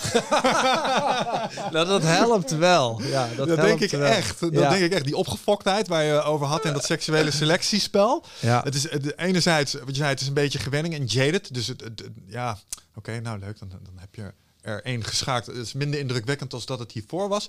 Maar die behoefte die werd natuurlijk ook altijd bijzonder gevoed door testosteron. Ja. En als En- dat, als dat ja. minder makkelijk wordt aangemaakt, want ja, als ik een paar, we- een paar weken fanatiek in mijn krachttraining zit, dan is mijn seksdrive ook aanzienlijk hoger Ja. dan dat ik alleen maar chips heb zitten eten en computerspelletjes spelen. Zeker. Dus dat doet daar ook denk ik wel een Ja. klein beetje mee. ja. Nou ja, het testosteron motiveert je wel om natuurlijk voor alles neer te zetten en om, om superveel energie erin te stoppen. Mm. Maar het is ook wel lekker als dat wat tot rust komt en je denkt, eh, ja, het is Het even... zal allemaal wel. Rustig aan, ja. Weet je, als je jong bent, dan zie je bij, op Tinder bij iedere vrouw, denk je, oh, seks, seks, seks. En als je ouder bent, zie je bij iedere vrouw allemaal problemen erachter. Problemen. Een gezin en Ja. een ex-vriend en... en Co-ouderschap. Ja, dus dus je, je gaat heel anders swijpen, zeg maar. Te veel hoofdpijn. Te veel. Deze Ja, scoort hoog op de paracetamol-index. Ja. Deze kijkt de gek uit de ogen. Ja. Weet je wel? Ja. ah nee, dat is echt verschrikkelijk. Maar ja, ja, ja ik, eh, ik snap dat wel. Je, je bent eh, door schade en schande wijzer geworden over de loop der tijd. Eh, ja, Absoluut. Maar dat vind ik ook uh, uh, in het begin ben je ook geconditioneerd van zo hoort een relatie te zijn. En mm. mensen geloven nog steeds in een bepaald sprookje. En uh, ik merk, nou jij doet ook een iets andere vorm. Um, ik heb ook niet een standaard uh, relatie in dat opzicht. Dus het is veel meer, we kijken, we overleggen alles. We kijken wat voelt voor jou goed. Kunnen we elkaar versterken? En wij slapen ook niet samen, want we hebben een totaal ander ritme. Mm. Nou, en dat soort dingen. Maar dat had ik met vorige relaties nooit bespreekbaar durven te maken. Want dan ga je toch maar weer het geconditioneerde patroontje in. Mm. En, en dan lach ik dan weer. Dan ik, ah, dat wil ik helemaal niet. En dus... Is het ook non-monogaam in dat opzicht? Uh, uh, nou, ik ben monogaam omdat ik het gewoon gedoe vind. ik, het is gewoon, ik heb echt dat ik denk, ah, dus af en toe een trio is leuk, want dan heb ik het gedoe ook niet. Mm. Maar ik heb ook geen zin in extra projecten. Maar dat ligt ook weer aan mijn testosteron. Daar had ik tien jaar geleden anders over gedacht. En nu denk ik, Laat maar. Hmm. Dus, dus Grappig. Ja, dat is... Meer een gemaksding. Schijnig is dat, hè? Toen, het, toen je het wou, het is nooit... niet. En nu kan het en nu hoeft het niet. Ja, maar dan was het een... Ja, nee, maar dan spreken we af, weet je, tien jaar terug of zo. No strings attached. En dacht je, oh, nou... Ja, strings nou, attached, man. Ja, ja. dacht, nee, niet doen. Waarom? Mm -hmm. Dus, dus ik ben wel blij dat dat het maakt het leven echt makkelijker. Ja, Bas Kodde die zei hier ooit een keer in de studio... en toen voelde ik me een klein beetje aangesproken. Kijk, echt succesvolle mensen... die zijn heel goed in um, de uh, energiekosten in hun leven... Ja. Uh, beperken. Dus die, die stroomlijnen alles, zodat ze full force daarop kunnen gaan. Nou, kan je één ding wel vertellen over een polyamoreus leven hebben? Dat er gaat nog wel eens wat energie in zitten. Zeg maar. daar, daar komt wel wat over het uit voort. Maar ja. ik vind het het waard. Dus uh, ik doe dat, ik doe dat met liefde. Echt ja. letterlijk met liefde. Um, maar, maar, maar het is, ja, het is wel gedoe zo af en toe. dat kan ik niet ontkennen. Eén keer seks plus moeilijk gesprek. Dat is gewoon de formule. Ja, en dat, als je dat oké okay vindt, dan uh, is dat helemaal goed. Oh, je bedoelt um, als je nu date, dus dan... dan nou je... ja, ik weet gewoon, als ik stel, ik, ik, ik, ik, we hebben een flexibele relatie, dus we doen het in overleg. Maar stel dat ik met een andere vrouw wil, dan weet ik al, dat is één keer seks plus moeilijk gesprek. En niet zozeer met mijn vriendin, maar wel ook maar met wel met vrouw. Het is, het is altijd... Het, het is zo ingewikkeld allemaal. Ja, ik weet niet. Ik denk dat als je op dit moment uh, het veld weer in zou gaan... en je zou daar op voorhand heel eerlijk over zijn... want uh, in, uh, ik tinder zo af en toe nog best, hè. ik heb ook nog gewoon vrijheden. En voor mij is het... ik heb tijdens de pandemie heb ik niet zoveel mee gedaan. Natuurlijk gewoon met twee vriendinnen. Ja. Um, maar ik wil binnenkort wel weer eens een keer gaan daten. Maar, maar dat is ook... Um, ik ken natuurlijk nog meiden. Uh, maar die hebben ook gewoon een relatie. Die zitten ook gewoon in een non-monogame nou ja, relatie. En die ja, vinden het heel prettig dat ze iemand kennen die daar ook gewoon zo in zit. Misschien zou dat nog werken. Maar ja, vind ik en, en, op Tinder gewoon aan de... Ja, heel ik vind het te veel moeite. Verwachtingsmanagement is ook een ding. Kijk, ik heb het gewoon in mijn bio staan. Hè. Als ik Tinder, dan staat er gewoon... Ik heb twee vriendinnen, die weten ervan. Als dat iets is wat jou niet aanstaat, dan denk ik niet dat het voor ah, ja, bedoeld dat zijn. vind ik heel eerlijk. Ja, en dan... Uh, nou ja, dan... Uh, en wat er overblijft, dat is dan ook meteen gewoon geïnteresseerd. Ja. En krijg je ook gewoon oprecht leuke vragen. Of dat zijn andere mensen die polyamoreus zijn. Ja, oh, precies. tof, je bent ook zo makkelijk dat je het er even in hebt gezet, weet je wel. Ja. Um, want inderdaad, anders heb je die één keer iets en dan een moeilijk gesprek. Dus ik vind wel, je moet het aan de voorkant wel even heel duidelijk maken. ja, nee. Maar dat vond ik ook al met relaties. Want ik was natuurlijk op een gegeven na twintig relaties ga je jezelf ook... Dan denk je op een gegeven moment, misschien ligt het niet alle twintig keer aan de vrouw, mhm. maar aan mij. Wat is de gemeenschappelijke delen hier? Hey, is er een patroon te herkennen. Maar dat je van tevoren je verwachtingen al managt, ook in een relatie. En ik mhm. denk dat dat heel weinig gebeurt. En dat daarom ook zoveel relatieproblemen ontstaan. Ja, ja, 100%. Um, wat, uh, kijk, je moet niet aan polyamorie beginnen als je niet van praten houdt. Um, echt niet. Nee, want er moet heel veel worden gesproken. En dingen ja. moeten. Uh, je kunt dingen niet, en dat is in voorgaande relaties misgegaan, onbesproken laten. Omdat als uh, onder zo'n. waar iedereen. je moet best wel wat mindgame toepassen soms in een polyamoreuze situatie. Snap je? Ja. Um, dus, en dan kun je niet veroorloven dat er dingen zijn die gaan etteren. Ja. Dus alles wordt direct besproken. En dat is niet altijd even prettig, maar dat is wel wat ervoor zorgt dat ik nu nog. Um, en, dat, en dat merk ik wel echt. En, daar, en daarin is het experiment wel in geslaagd. het experiment. Nou, het was een experiment. Ik heb ja. voorkant duidelijk gezegd, ik weet niet waar dit gaat stranden. Maar nee, ik, ik, wil niet meer... Ja, wat is de definitie van stom? Hetzelfde proberen en een andere uitkomst nee, nee, nee, dat, dat, klopt. Ik was de gemeenschappelijke deler in alle voorgaande situaties. Misschien moet ik, het, moet ik mezelf in andere situaties plaatsen. Ja, precies. Want mezelf veranderen... Um, ah, ik, ik, ik, ik zie dit, ik zie mezelf dit telkens doen. Dus misschien kan ik met dezelfde configuratie in een andere situatie wel gedijen. zeker, Laten zeker. we dat eens proberen, Ja. zeg maar. Ja. Ehm, dus ik ben dat experiment daar wel in aangaan. Maar wat ik merk nu is dat eh, het werkt in zoverre, omdat je in die situatie moet je dingen meer uitspreken. Ehm, het, het, eh, het feit dat, dat, dat je met, met twee verschillende mensen maken helpt ook. Maar in mijn oude relaties was ik altijd binnen twee jaar woonde ik met mijn zus samen. Ja, ja, ja. Was seksueel helemaal nee, uitgedoofd. klopt, klopt. Nu, vier jaar later, Ja. het, het is nog steeds spannend aan beide kanten. En eh, het Ja. is een, in dat opzicht denk ik, wauw, als, als ik dit nog zo kan blijven doen, dan gaat het echt, echt dan kan ik dit nog twintig jaar volhouden. Ja. Omdat, ja, waarom ging het altijd mis? Nou, dan, mijn langste relatie was zeven jaar of zo. Maar dan zit je inderdaad met allemaal van die ongebreide frustraties. Ja. En om op dat moment dan nog eens een keer te vertellen... nou, ik vind andere vrouwen eigenlijk ook wel interessant... en zou het goed vinden Ja. als ik daar eens wat mee ging doen. ja. Nou, ik denk dat ik vermoord zou zijn. Nee, nou ja, ik, dat is zo. Ja, ja. Oh. En het is bij een nieuwe relatie is de seks natuurlijk in het begin dan, dan spatten de stofjes er weer vanaf. En eh, ja, na twee jaar woon je met je zus als je niet oppast. En dat heb ik nu gelukkig niet. Nee. Dus dat, eh, Maar dat zit hem ook in het feit dat je niet het standaard plaatje durft te volgen daar. ja, maar, maar veel eerlijker, want zij bekijkt het ook zeg maar non-duaal. Je bent gewoon een, een eh, ja, je zegt altijd een zak water, of sorry, een zak water met wat hormonen. Ja. Maar je bent gewoon energie met een programmering. Mm. En natuurlijk, die programmering die verandert geleidelijk aan naarmate je ouder wordt. Hè. Alleen, je kunt niet je basisconfiguratie, zoals jij dat mooi zegt, aanpassen. Dus zij houdt van autonoom leven, net als ik. Eh, je eigen dingen kunnen doen. En gisteravond, dan wil zij nog piano spelen. Nou, ga je piano spelen. Maar n- normaaliter is het... Ja, maar s'avonds kijken we altijd samen Netflix. Moet toch even op de bank zitten nu samen? Dat hoort Nee. toch? Ja. Dus, dus al die regeltjes, en dat ging eigenlijk al vrij snel goed, zijn er van af. Waardoor je totaal jezelf eh, kan uiten. En natuurlijk, nou, ik merk dat daardoor die relatie veel sterker wordt. Wat Ja. jij zegt, het blijft spannend. En als je dan samen bent, is het quality time. Eh, met de seks blijft het leuk. Dus niet met elkaar slapen is daar misschien ook wel een interessante. bij elkaar slaap is killing. Ja. Dan, dan gaat, want als we nu samen in de slaapkamer zijn, weet het, hoe het brein werkt. Ja, ja. Slaapkamer met z'n tweeën erin, seks! Party time! Nee, Ja. weet je wel?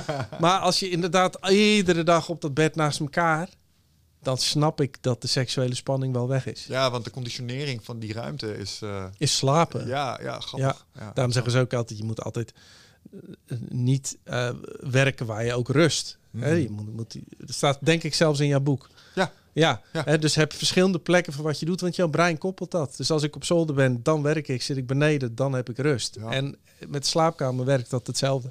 Ja, ja, ja, ja. Ja, ja dat... eh, Alleen dit, eh, want Patrick Kikker doet het ook op deze manier. Die, maar die zegt ook altijd eerlijk van ja, maar maak het maar eens bespreekbaar met je partner. Want op het moment dat jij gaat zeggen, "Hey, ik wil liever apart slapen, dat is eh, hoezo? Vind je hem niet leuk? Dat is een disqualificatie. ja, Ja, dus daar moet je allebei wel goed in staan.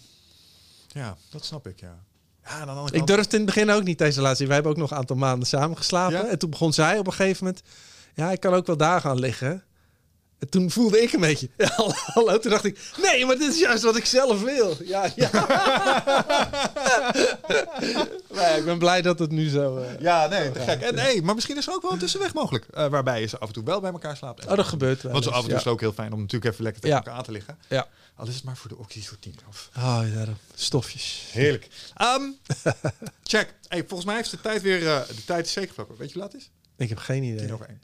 Jo, Ja. wat kunnen wij eh, babbelen? zeg. Wij zijn eh, volgens mij om 11 uur begonnen. Ja, Ongeveer. Op hoe lang zitten we nu, Jabo? Twee.